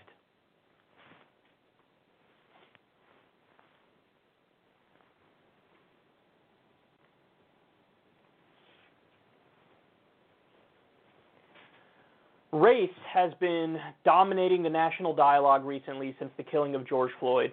And um, this book here, White Fragility, has skyrocketed to become a number one bestseller. Um, now, I have no idea how this became the main thing that people ran to in the wake of the murder of George Floyd. Um, there's a lot of brilliant people out there doing work on racial justice who are substantively adding to the conversation. This is not that. This is what I call the corporatization of anti racism, and it is just as hollow as you'd expect. So, the whole point of this is race and problems with race and racism, it's all an individual interpersonal problem. And white fragility, basically, white people are born being fragile on this issue of race. And if you try to counter that and say, no, no, no, I'm not racist, that's just further evidence of your white fragility. And it's basically like a religious dogma and doctrine that says the only way we fight this is to be ever vigilant against it at the individual and personal level. So you always have to check yourself, check your privilege, monitor your words, and spend a lifetime combating what's viewed as this totally inherent instinct of white people to be racist, effectively. Now, the problem with this, I mean, there's many problems with this mindset and with this philosophy, but it totally disregards systemic racism, which is the pervasive form of racism, which has incredibly deleterious effects on society and on communities of color. If you make it just an indiv- individual, interpersonal problem, then the only thing you have to do, the only thing everybody has to do is be like those Hollywood white liberals who feel white guilt all the time and express it nonstop, and also hire Robin DiAngelo.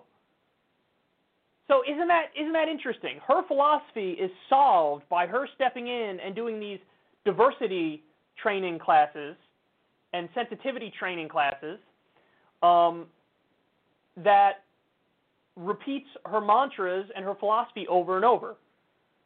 And if this is the solution to the problem, then all that any corporation has to do is hire a diversity trainer and sufficiently scold the people and also set up new Orwellian systems where, you know, you get fired for uttering things that seem uh, politically incorrect at the time.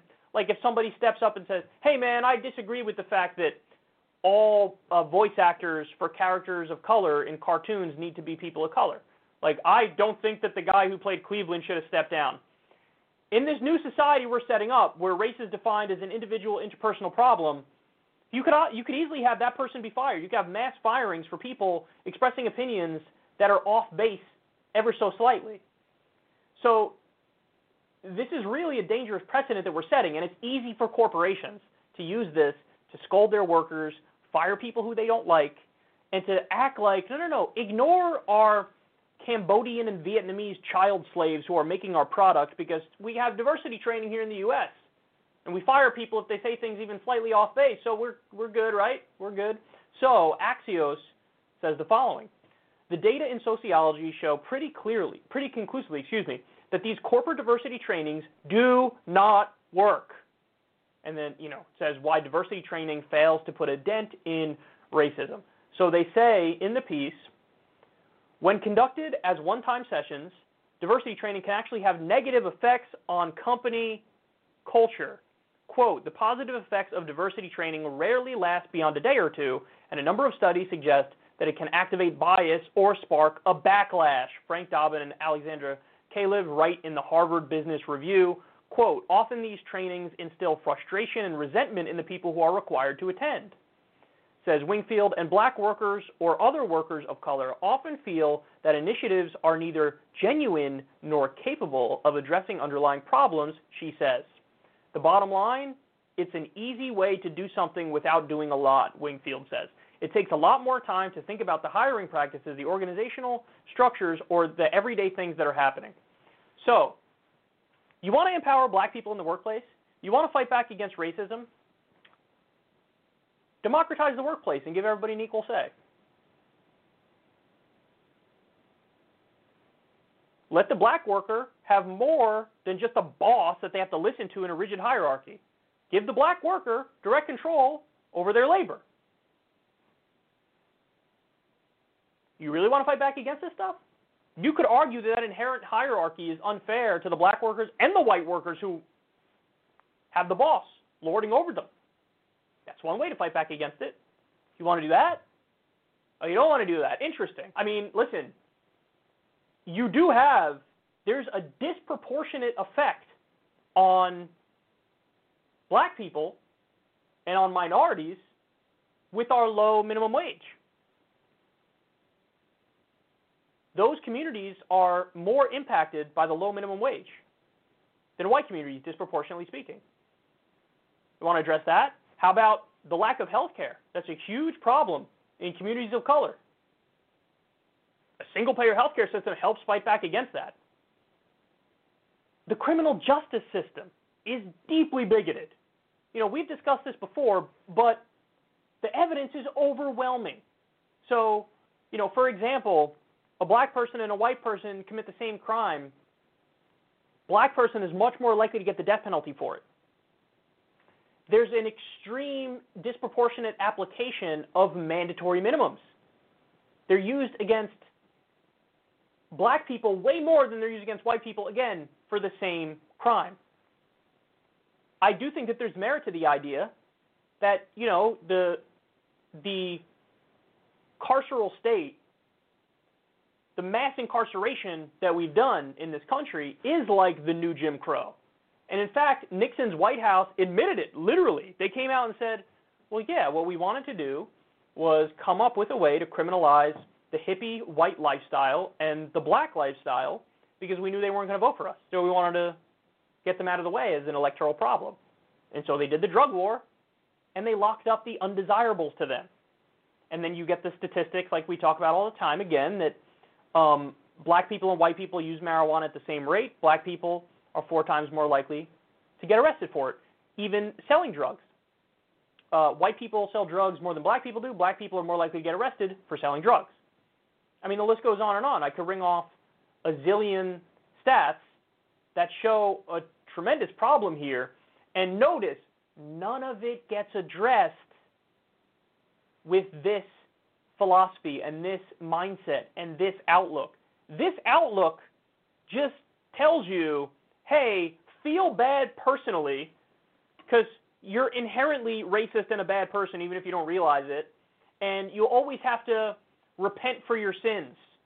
And you always have to, um, you have to be ever vigilant about always having white guilt and always closely monitoring your thoughts and actions and the the dedication to continuing these practices is the only thing that fixes the problem. So it's like a religious devotion and dedication to white guilt, effectively. As opposed to, again, if it's an individual interpersonal problem, then there, she's not talking about new laws that need to be passed. She's not talking about structural, systemic problems that we just outlined. She's focusing on, hey, just feel like shit for being white and always, you know, have white guilt and always um, check yourself and monitor your privilege. That's really what the idea is. That's the idea. And it's so easy for corporations to say, yeah, yeah, yeah, she got it. She got it. That's what it is. It's all individual level. You all have to monitor your thoughts nonstop. We'll have some diversity training, and that'll be it. It's not like, oh, us corporations will now pay our workers more. We'll uh, we'll have more unions now, or we'll democratize the workplace, therefore giving black voters and black uh, workers a bigger say in their careers and in the decisions of their respective companies. None of that ever. It's not, oh, we're gonna fix the broken and and racist criminal justice system. No, it's none of that. None of that. Again, wages. There's been uh, detailed studies on this as well about the inherent biases when it comes to uh, wages. And like the eBay study, for example, comes to mind. You have a black hand holding a product versus a white hand holding the product, same product. The white hand gets way more hits than the black hand. Traditional, it, uh, the resume study where you have like a, a, a classic white sounding name on a resume versus a classic black sounding name on a resume, everything else the same, the white name gets way more hits. Like all of the stuff that's kind of baked into the system, you don't, none of that gets questioned, none of that gets reform. none of that gets policy change.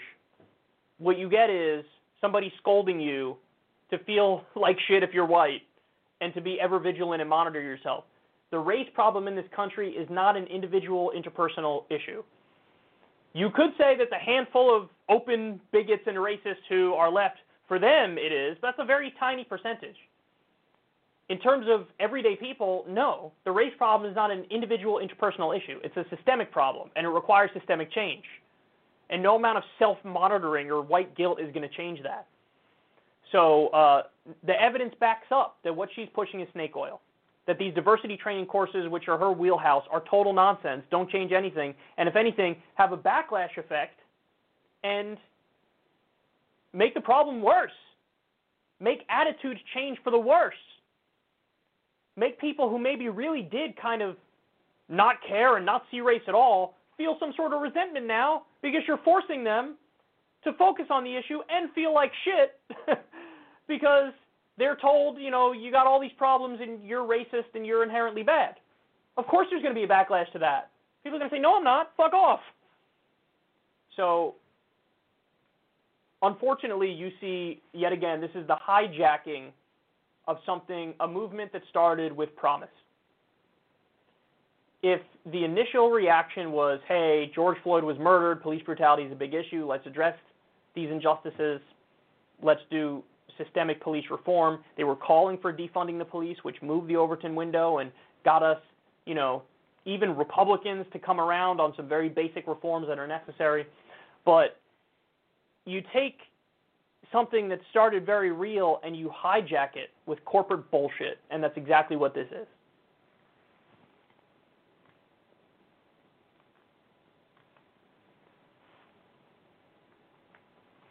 All right, next.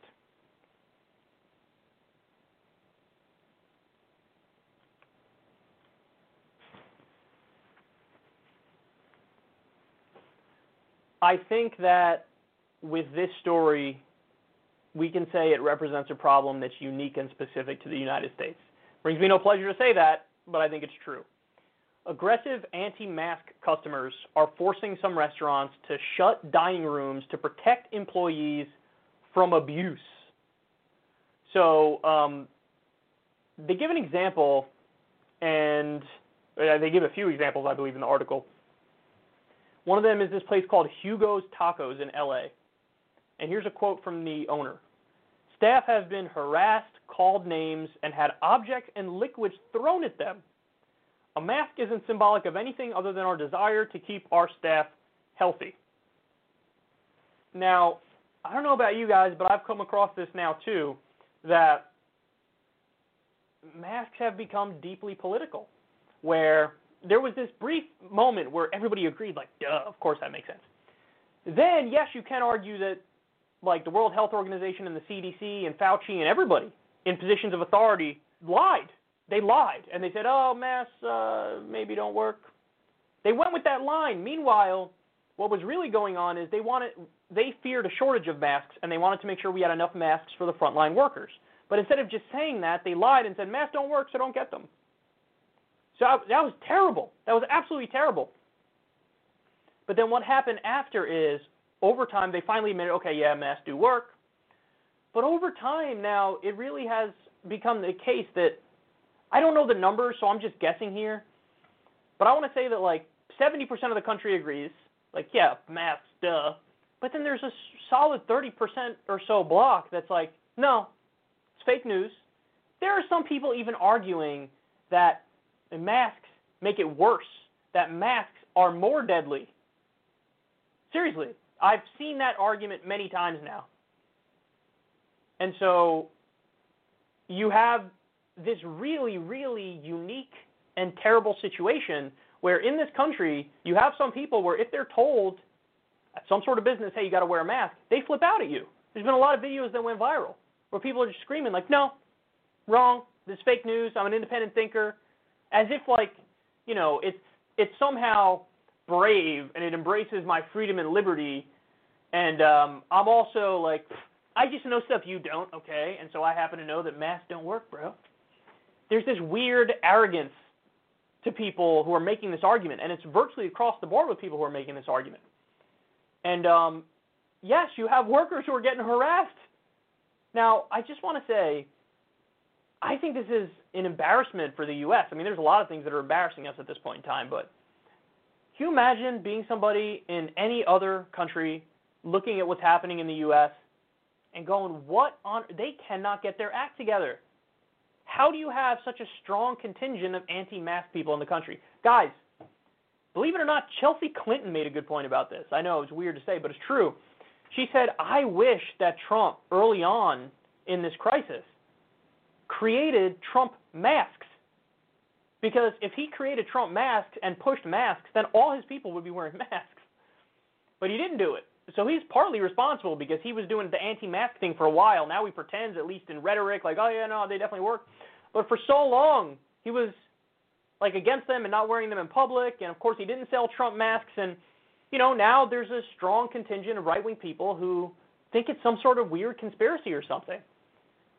It really is a shame. And I think it's a national embarrassment that even something as simple as masks, you know, you can make the analogy or comparison to seatbelts, but I actually think that masks are a little more important because seatbelts, you know, the likelihood of somebody getting in an accident is very low overall.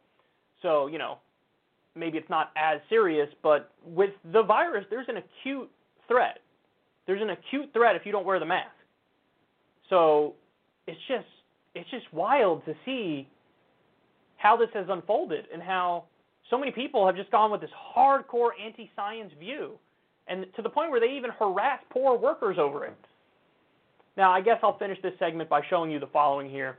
Clinical microbiology lab director Rich Davis says the following What does a mask do? It blocks respiratory droplets coming from your mouth and throat. Two simple demos. First, I sneezed, sang, talked, and coughed towards a culture palette with or without a mask. Uh, bacteria colonies show where droplets landed. A mask blocks virtually all of them. So, guys, they absolutely work. I mean, think about it. It's just common sense. If it's spread by the droplets coming out of your mouth, obviously covering your mouth is going to block the droplets, or at least block them way more than they would be if you didn't cover your mouth and nose. So, just at face value, it's one of those things. It's like a tautology to say that masks probably help stop the spread of viruses. And a- apart from this, you know, clear clinical microbiology lab director proving it, I've actually evolved some of my beliefs on what's happened with this pandemic and with the shutdown of the economy and everything because I look at what Japan did. They never shut down their economy, and the only thing that they did differently from us is that almost everybody wears a mask in Japan. And they had less than a thousand people die of COVID 19. We have over 120,000 people die. Again, the only difference is that Japan, they we closed down parts of the economy, but not everybody was wearing a mask, and we were this whole just confused mess of reactions. All Japan did, they didn't shut down the economy, everybody wore a mask. Less than a thousand COVID deaths. Like literally the solution is everybody wearing a mask. That's the so we wouldn't have even had to shut down the economy if everybody wore a mask. And if we had smart enough leaders who realized like, oh, if everybody just wears a mask, we'll be okay. And social distance as much as possible. But that's it. The masks not only are they helpful, they are literally the solution. That's the realization I had. That hey, I was actually wrong thinking like, oh yeah, sure, we got to shut down the economy and do this and that. Certain very narrow, limited things should should have been shut down. I think, like things where you can't wear a mask, like dining out, can't do it because you have to take off the mask to eat. And if you take off the mask and you're indoors with a lot of people, the virus is going to spread. So yeah, like restaurants kind of had to close for indoor dining, of course. But outside of very limited, narrow things, if everybody wore a mask, that was it. That was the solution. It would have saved so many lives. So don't be idiots, please, guys. That's it. That's all I'm asking. Is everybody just don't be a moron. don't be a moron, and we would have gotten through this a hell of a lot better.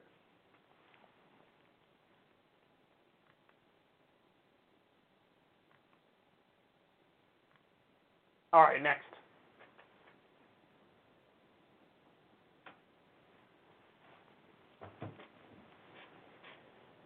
Brings me no pleasure to talk about this, but here we go. The Arctic is on fire. Siberian heat wave alarms scientists. So it hit 100 degrees in Siberia not too long ago. And apparently the Arctic is warming three times faster than the rest of the planet. So there are wildfires burning and here's our worst fear. They say in this piece, quote, persistently warm weather, especially if coupled with wildfires, that's happening, causes permafrost to thaw faster, which in turn exacerbates global warming by releasing large amounts of methane, a potent greenhouse gas that's 28 times stronger than carbon dioxide. So, this for a long time has been a fear of scientists that it's game set match if the permafrost thaws, and that's what's happening. Which is why likely that the Arctic is warming three times faster than the rest of the planet because it's a greenhouse gas that's 28 times stronger than carbon dioxide, and now it's being released in the Arctic, in Siberia. It's so past due to address this with like global climate strategy. But of course, we had the Paris Climate Agreement, which didn't go nearly far enough, and then the U.S. pulled out of that. This is terrifying, man. This is terrifying. Now, another interesting fact about this is that so methane is getting in the atmosphere, and apparently that has the effect of stalling the jet stream and that affects weather worldwide. So I don't know how many of you notice this. I definitely notice this because I'm weird. Like I think I definitely think I have a bit of seasonal depression because I'm just so much more unhappy in the winter than I am in the summer. Um, but have you noticed that I have that as I've gotten older, I feel like weather systems last longer. Like if it rains, oftentimes it'll just rain all day or for two full days. Whereas I feel like more when I was a kid, it would rain and then it'd be over with in like a couple hours. And, or a heat wave. Like, yeah, you'd have a heat wave, but it would be in and out quicker. Whereas now it's like you get prolonged stretches of weather. Well, there's a scientific reason for that. The methane that's being released in the Arctic is stalling the jet stream, and when the jet stream stalls, then weather systems move a hell of a lot slower, so one of the results of that is going to be more when you get a certain kind of weather, it's more persistent and lasts longer. So that's why like flash flooding now is a bigger issue than it was decades ago. Because if you have a weather system that's over a place, it parks over a place and stays there for much longer than it used to because the jet stream stalled out. I mean, that's crazy. That's crazy. Now, to scare you a little bit more here, Arctic sea ice extent near Siberia remains well below any previous year in the satellite era record. So, guys, the point here is every single time we go back and look at the data, the trend is worse than what the worst case scenario was predicted years ago. And so now the Arctic sea ice near Siberia is well below any previous year in the satellite era record. Much less ice. Um, terrifying. Terrifying. Now, the, the consequences of this are endless. Endless.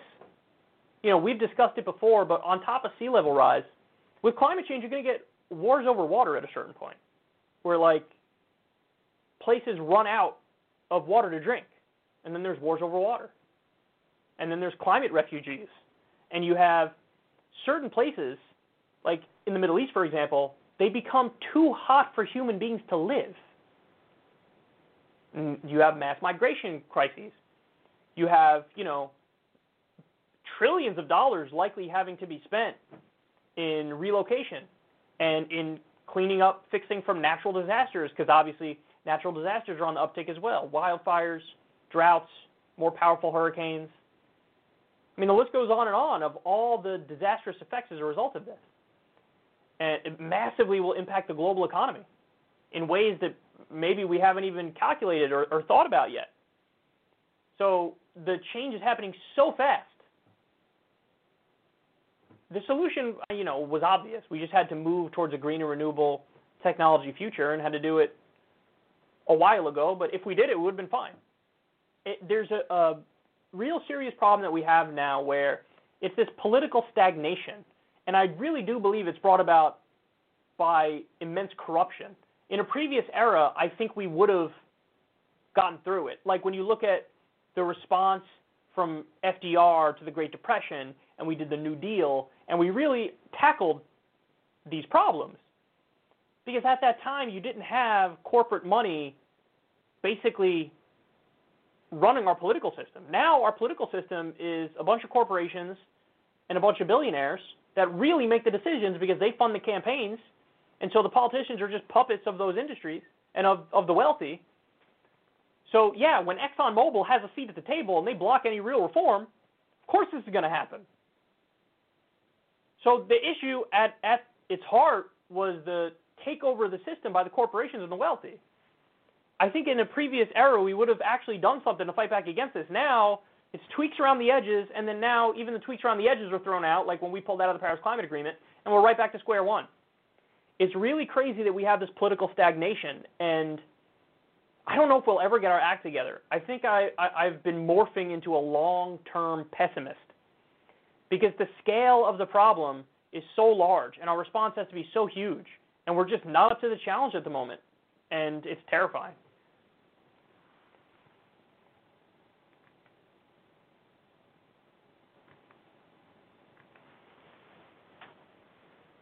All right, next.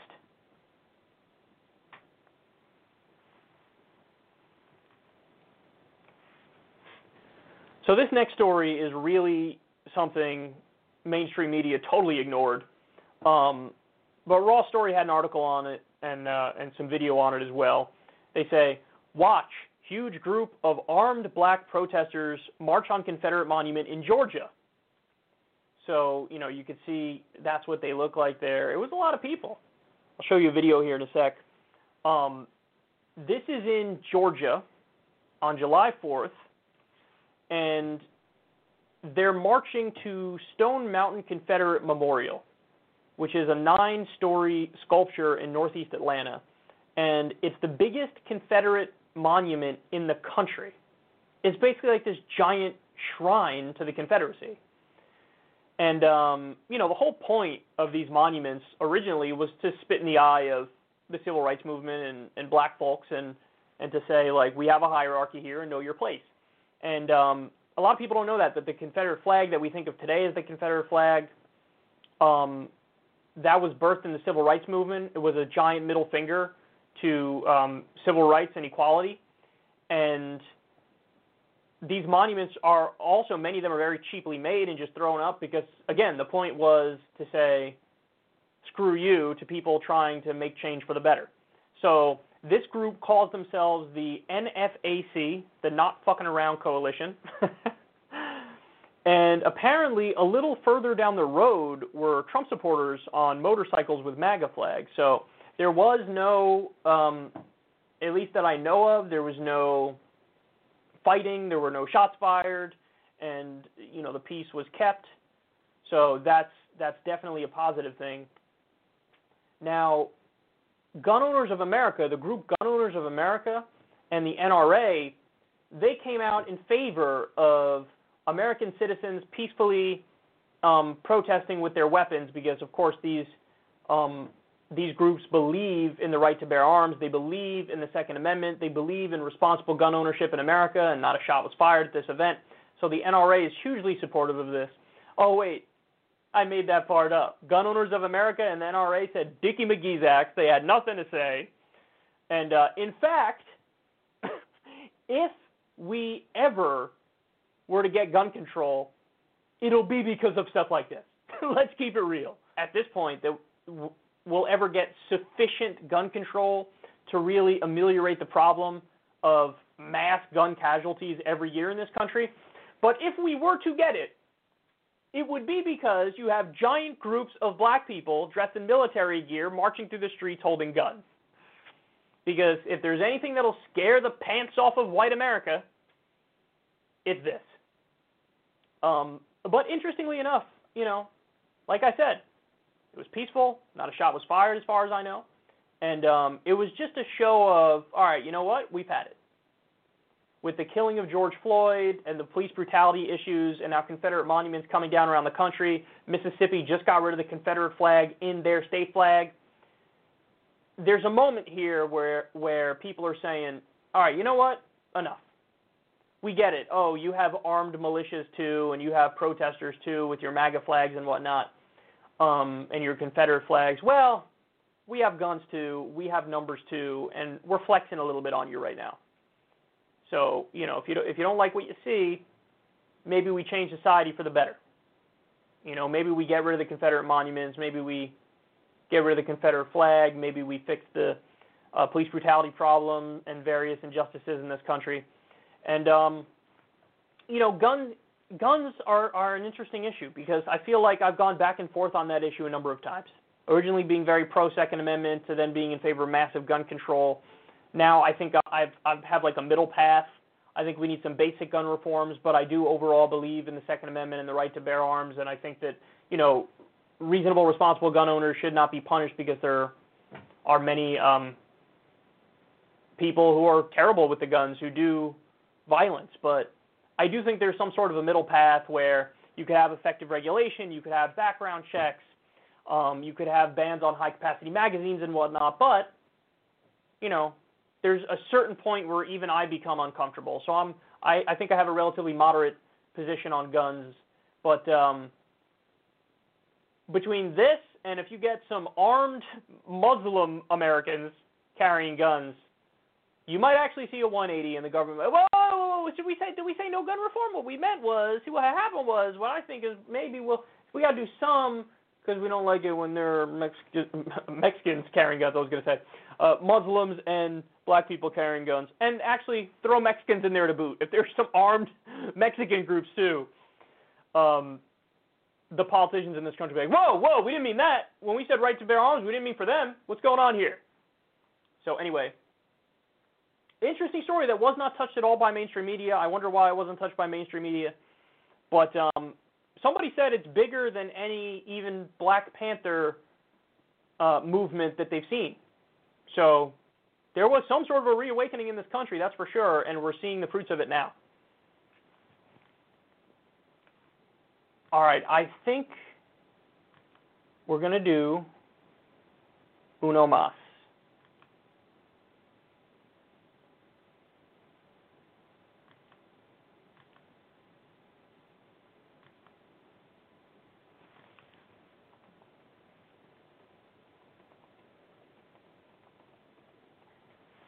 Yeah, I think we're going to do uno mas.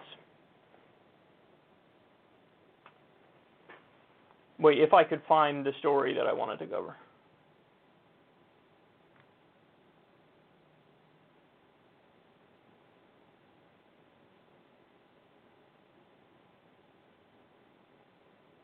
Hmm, I actually can't find it.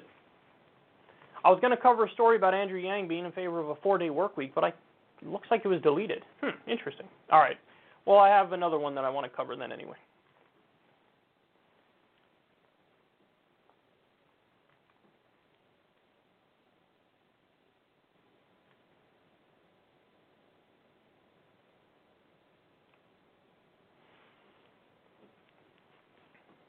So I know there are going to be quite a few I told you so's out there. In fact, I could almost feel Corin watching this segment saying I told you so to me because him and I have had this discussion previously. But uh, the Washington Post is out with a new article based on a study. And um, what they say is money actually can buy happiness, study finds. So um, it's a, a new report, and it took place over a couple decades actually, I believe. I think it was with the General Social Survey. And apparently more money is associated with being increasingly happier. So let me read you some from the Washington Post article here. They say the expanding class divide in happiness in the United States, and it took place between 1972 and 2016, published last week in the journal Emotion, found that among people aged 30 and older, the correlation between income and happiness has steadily risen over the years. The study used data from the General Social Survey, one of the longest running nationally representative surveys of U.S. adults, with 44,198 participants between 1972 and 2016. It found a growing class divide in happiness, with the happiness of whites with no college education steadily declining since 1972, while the happiness of whites with a college education stayed steady. For African Americans, the results were different but still reflected a rising money happiness correlation. Happiness levels of blacks with no college education has stayed steady since 1972, while the happiness of blacks with college education has increased. For both races, the happiness gap by education has grown. The findings challenge the money can't buy happiness adage which had been supported by other studies, including a widely cited 2010 Princeton University report showing that at levels higher than $75,000, a rise in income is not associated with greater happiness. The General Social Survey did not ask exactly the same question as that used by the Princeton study, which asked participants how they had felt the previous day and whether they were living the best possible life for themselves. The General Social Survey asked, taken all together, how would you say things are these days? Would you say you are very happy, pretty happy, or not too happy? The new study divided respondents into quintiles and also and deciles on the basis of income and looked at how they answered that question over several decades. So, um, so in this study, they say no, it is true. The more money that somebody made, generally speaking, the happier they were. There was a statistically significant change in happiness level the more money they made. Um, now, the thing that I always referenced when having this conversation was the exact study that they cited from 2010, the Princeton study, which found that, and it's interesting, the way they, they phrased it was, oh, money doesn't buy happiness, but that's not what the Princeton study actually says. The Princeton study says that as you go from very low income and you steadily rise up to $75,000 a year, there is a measurable, statistically significant increase in happiness the more you go up the income scale. But, and here's the point, once you hit 75,000, it kind of tops out and, stays the same. So somebody who makes $75,000 a year versus somebody who makes $250,000 a year versus somebody who makes $2.5 million a year, everything $75,000 and above – your happiness level doesn't go up. It stays the same. But it does, you are more likely to be happy if you make $75,000 or more than if you make $20,000 or $30,000 or $40,000 a year. So the Princeton study did not really say money doesn't buy happiness. In fact, I would say a more accurate description of that study is money buys happiness up to a certain point, and then you're on your own. Um, now, this one is a little different, and it says no, the more you go up the income scale, yes, the more likely you are to be happy, and it's statistically significant. I'm not surprised by either one of these studies. But the bottom line is you need to hit some level of financial security in order to be happy. That's what they're saying. And the $75,000 a year you know, researchers said that that's kind of the level where you're going to be okay no matter where you live in the country. Even if you live in a very high income district or county or town or whatever, that's a cutoff where you're going to be all right. You could pay the bills, and you also have enough for some leisure stuff. So that 75 line is like the you're going to be just fine line. Whereas there's an argument for anything underneath that, depending on where you live and everything, that you're really it's it's a struggle to make ends meet. And having that peace of mind, you know, well, I can take care of the bills, that's enough to make people happy. And in this new one, they say yes, the more you make, generally speaking, the more your happiness ticks up. Guys, I can't adequately describe to you and explain to you how much this verifies the left wing narrative. Because, yes, the, the left is very focused on material well being. That's traditional leftist approach. Is like you have to look at economics to, to really study human beings and, and be objective about human beings and, and create a just society. Yes, you have to economic well-being is like front and center in this conception of the world. And what this shows me is honestly exactly the conclusion I had with the Princeton study, which is look at the social democracies and just understand that in study after study, they rank as the happiest in the world. Every now and then there's, you know, maybe a, a little bit of a, a switch around in terms of which Scandinavian country it is, and every now and then another country, you know, pops up in the top five or top three. But by and large, they dominate the top five or ten of the happiest in the world. It's the Scandinavian social democracies. Why is that? Because they've crafted systems to make sure that everybody's going to be financially stable they've they've made sure, hey, we'll take certain things off the table. In some some of those countries, education is totally off the table. Don't worry about it. It's taken care of. Healthcare is totally off the table. Don't worry about it. It's taken care of. You get way more vacation time. That's also off the table. You're going to have plenty of leisure time throughout the year. Nobody's going to take that away from you. Nobody's going to change that. They have generous uh, social safety net with benefits. So I think that these studies prove that if we're trying to create a society that has a lot of people who are happy, that's the direction we have to go in. We have to move towards a social democratic system that views the floor for a person as a reasonable floor, where you're not living in some sort of desperate, poverty stricken situation through no fault of your own. So, you know, I, I like to file this stuff under the duh category, but there are you know giant disagreements on this. Oftentimes you hear you hear like rich Hollywood type people who who would say like no, there is no correlation at all between you know money and happiness. That's kind of a bullshit position that's pretty convenient because usually the people who say that are pretty damn rich. So that's a BS position. But I also think it's a BS position to think it's solely the money that equals happiness because there are plenty of like totally vapid, just terrible, greedy pieces of crap who are phenomenally wealthy, but they are miserable and they have depression or they end up committing suicide who work on Wall Street, for example. That's just one example. But like meaning is just as important as the the financial stability. But that's the mix that you need. You need to have the financial stability to know you're going to be okay and that allows you to be happy where you could do the self-actualization, as a you know psychologist has put it previously. I'm forgetting who, but so you need the financial stability and then the the meaning, something to to define your life and give you meaning and give you passion and purpose. I think you need both of those things. It's not that only the money matters, and it's not that money doesn't matter at all. It definitely matters, as these studies show but it's that line of you need to have some sort of financial security and stability, and then then you search out the meaning, which you know I think will give you bring you into an echelon of happiness that perhaps previously you couldn't breach if you don't have the meaning on top of the financial security and stability.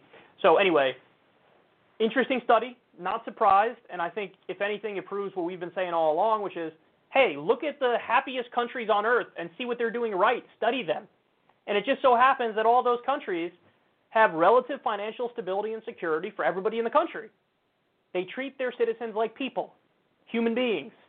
They get more vacation time, they get free health care, free education, you know, generous social safety net uh, programs. That's what it takes. That's what it takes. Financial stability plus meaning. That's what I think the, the recipe is. And I think that this study, as well as the one from 2010, are both fascinating but kind of unsurprising as well. All right. We are done, baby. I love you guys. I'll talk to everybody soon. Next week, we're going to switch up a little bit the schedule. There's going to be a normal show on Monday at the normal time. And then instead of a show on Thursday, it will be Wednesday. And the time for that show will be announced um, on our next show on Thursday. This Thursday, I will announce what time the Wednesday show is next week.